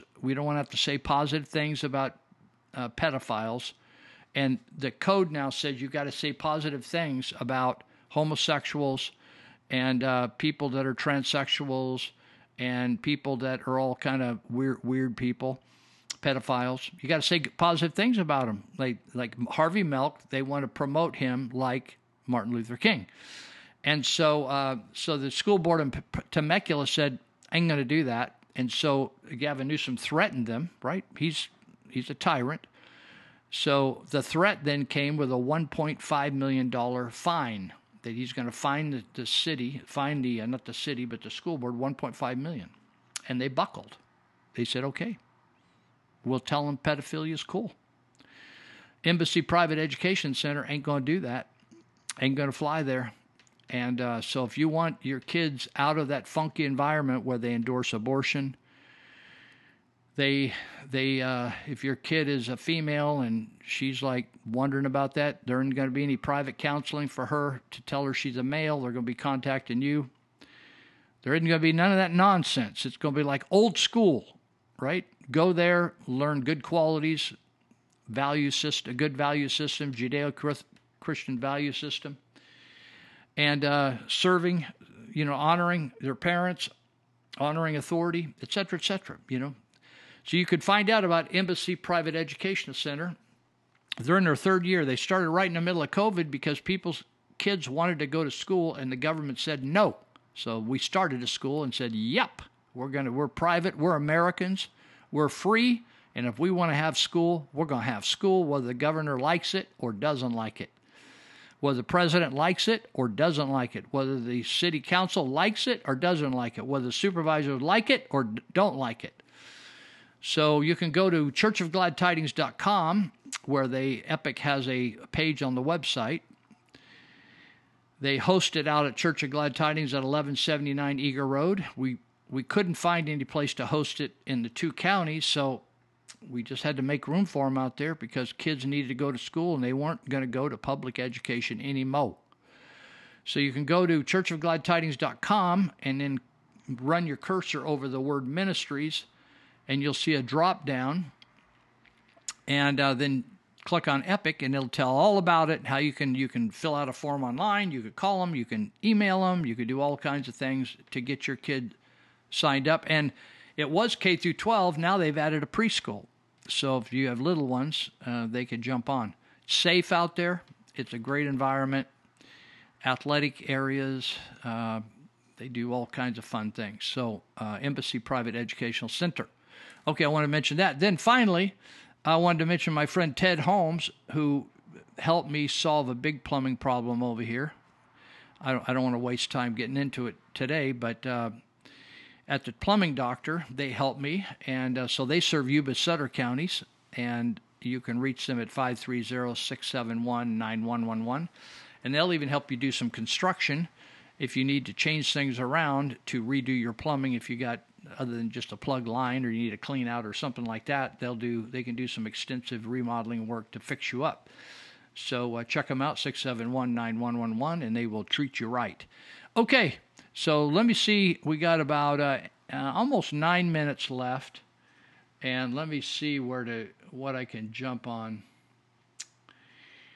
Uh, okay I now just picked the juiciest ones to get into. Oh, this is cool. So the NBA, you know, the National Basketball Association is is basically owned by the Chinese now. And so no one could can disrespect anybody in China. So if they say anything about the Uyghur people or the Falun Gong people or Christian people being incarcerated by the millions, uh, they will get the kibosh put on them. So they are they are uh, patriotic, but towards the Chinese, not America. So that's why, uh, you know, remember when they all took the knee, knee and had the BLM on there and all that kind of stuff? Uh, oh, wait a minute, wait a minute. Oh, let me tell you this first. Remember when they had the BLM shirts? They all wore those black BLM shirts, and everybody thought BLM was such a great idea, and they're going to help all these disadvantaged black people, and they were all it was righteous. It was righteous. So And then they realize that three or four of these gals are Marxist. You know, Marxist means, hey, we're going to do communism. We're all going to share everything, right? So then they found out they bought all these mansions all over the world, and with the money, they they ran ran away the money. Now, when they had some riots in New York City, and finally, uh, remember the BLM rioted for George Floyd. Now, the courts found because they rioted for George Floyd, New York City has agreed to pay $13 million or $10,000 each to the protesters that got beaten up by the cops. That, you heard a clip earlier on the show. So they were arrested in the 2020 Black Lives demonstration. So anyway, if you if you riot for the right things and burn the town down, as long as for the right guy and you get the right judge, you you get paid ten thousand dollars for busting stuff up. Isn't that cool? So anyway, uh, then back up to the NBA. So you know how these all people had these kind of woke brands like Nike and stuff. Well, now we got a guy. I like this guy because I remember him during um, oh during COVID, and I'm trying to see his name here, Jonathan Isaac. And Jonathan Isaac stood up during COVID, and when NBA stars, they were they were making everybody get the jab, right? Some of these teams said you can't play for the team unless you take the jab, and I can't remember who he played. Oh, I think he plays for Orlando Magic, Orlando, Florida, or maybe say Orlando. Anyway, Jonathan Isaac is a Christian boy, and he just said it's against my religion to take the jab. He's ain't going to take the jab. So now Jonathan Isaac has launched his own Christian swag uh, company. He said, "I he, Jonathan Isaac is black. He's really black. His hair's kinky. He's got the do. He's got the he's got the fro." He said, "I don't want to. I never wanted to align myself with Black Lives Matter movement and and the organization, and I felt that the true answer to all problems that we see is not, not just racism, is the gospel of Jesus Christ. So I decided to stand up and, and share it rather than go down on my knee. And he said, I don't want to support the woke companies. Remember, I tell you, don't support the woke companies. I, he said, I believe that values matter, and when we do give our money to companies that don't support our values, we're consigning with our message. When you go see Disney films, you are joining with a transsexual message, a pervert message. So, what I wanted to do was give Americans, freedom loving Americans, faith loving Americans, the option to buy with their values. The company's current clothing line includes hoodies, sweatpants, sweatshirts, t shirts, and Isaac will offer a sneaker that he'll be wearing throughout the next NBA season and is looking to expand beyond basketball while catering to children and adults. He opted during 2020 to stand. He refused to go down on the knee during the national anthem. And he he appeared on Fox and Friends on Tuesday to say his new company called Unitus. It's unit with US on the end. Unit with US. Unitus. It stands for Faith, Family, and Freedom. I'm going to check it out. The logo design is based on the Ark of the Covenant. If you're a Bible person, you know what that means. So, uh, anyway, I'm going to check out his thing just to support him, even though he's already a millionaire. He said it's not about hating it. You know, it's it's cool when you when you stand instead of kneel. When you say I'm not going to wear a mask, when you say I'm not going to get the jab, you're a hater. You're a hater. You want everybody to die in the community, right? He said it's not about hating anybody. You know, we got to say this now, right? Oh yeah, I love you, bro. I don't want you to get it, but I, you know, I, you know, you'd be better off without the mask. Don't take the jab. I already did. Oh. Sorry, dude. Right? People dropping dead left and right. Every week, people are telling me so and so died. Some point, this person's sicker than a dog. They can't go out anymore. Right? Young people. He said it's not about going against anybody. It's simply saying that our values are valid and they deserve to be celebrated. Isaac said, Thank you, Jesus, for Jonathan Isaac. And if they won't, then we'll celebrate them ourselves.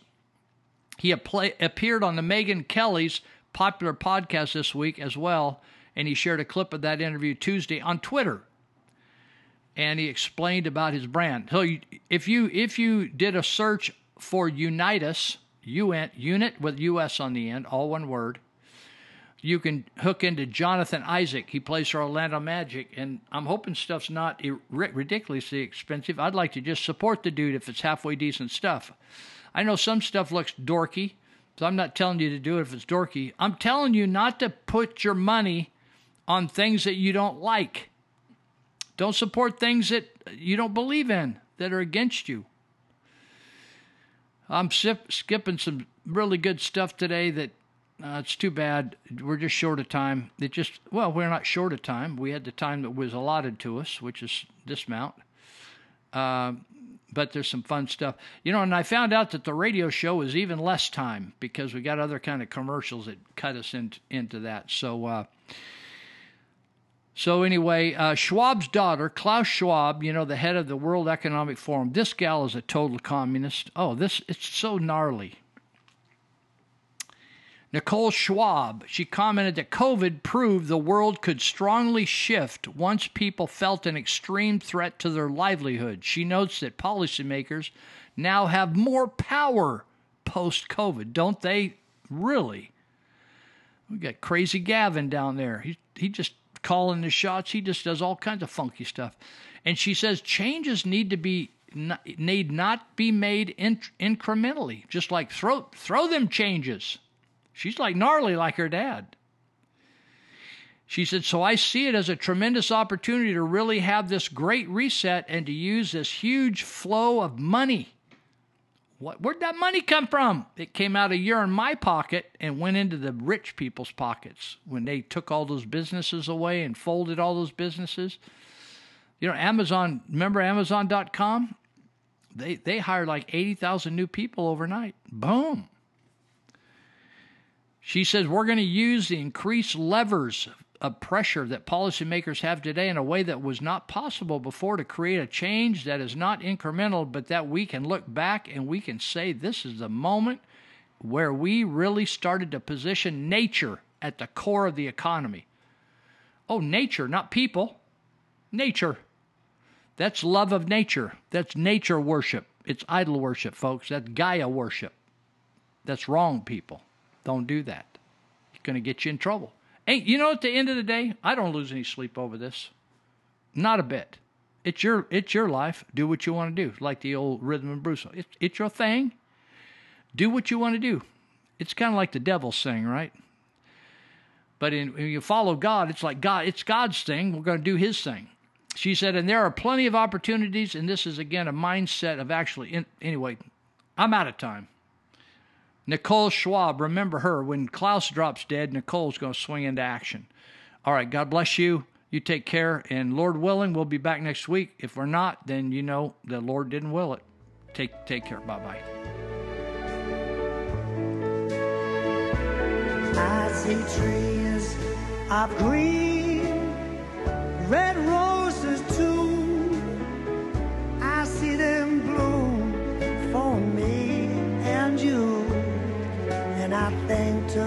Myself, what a wonderful world.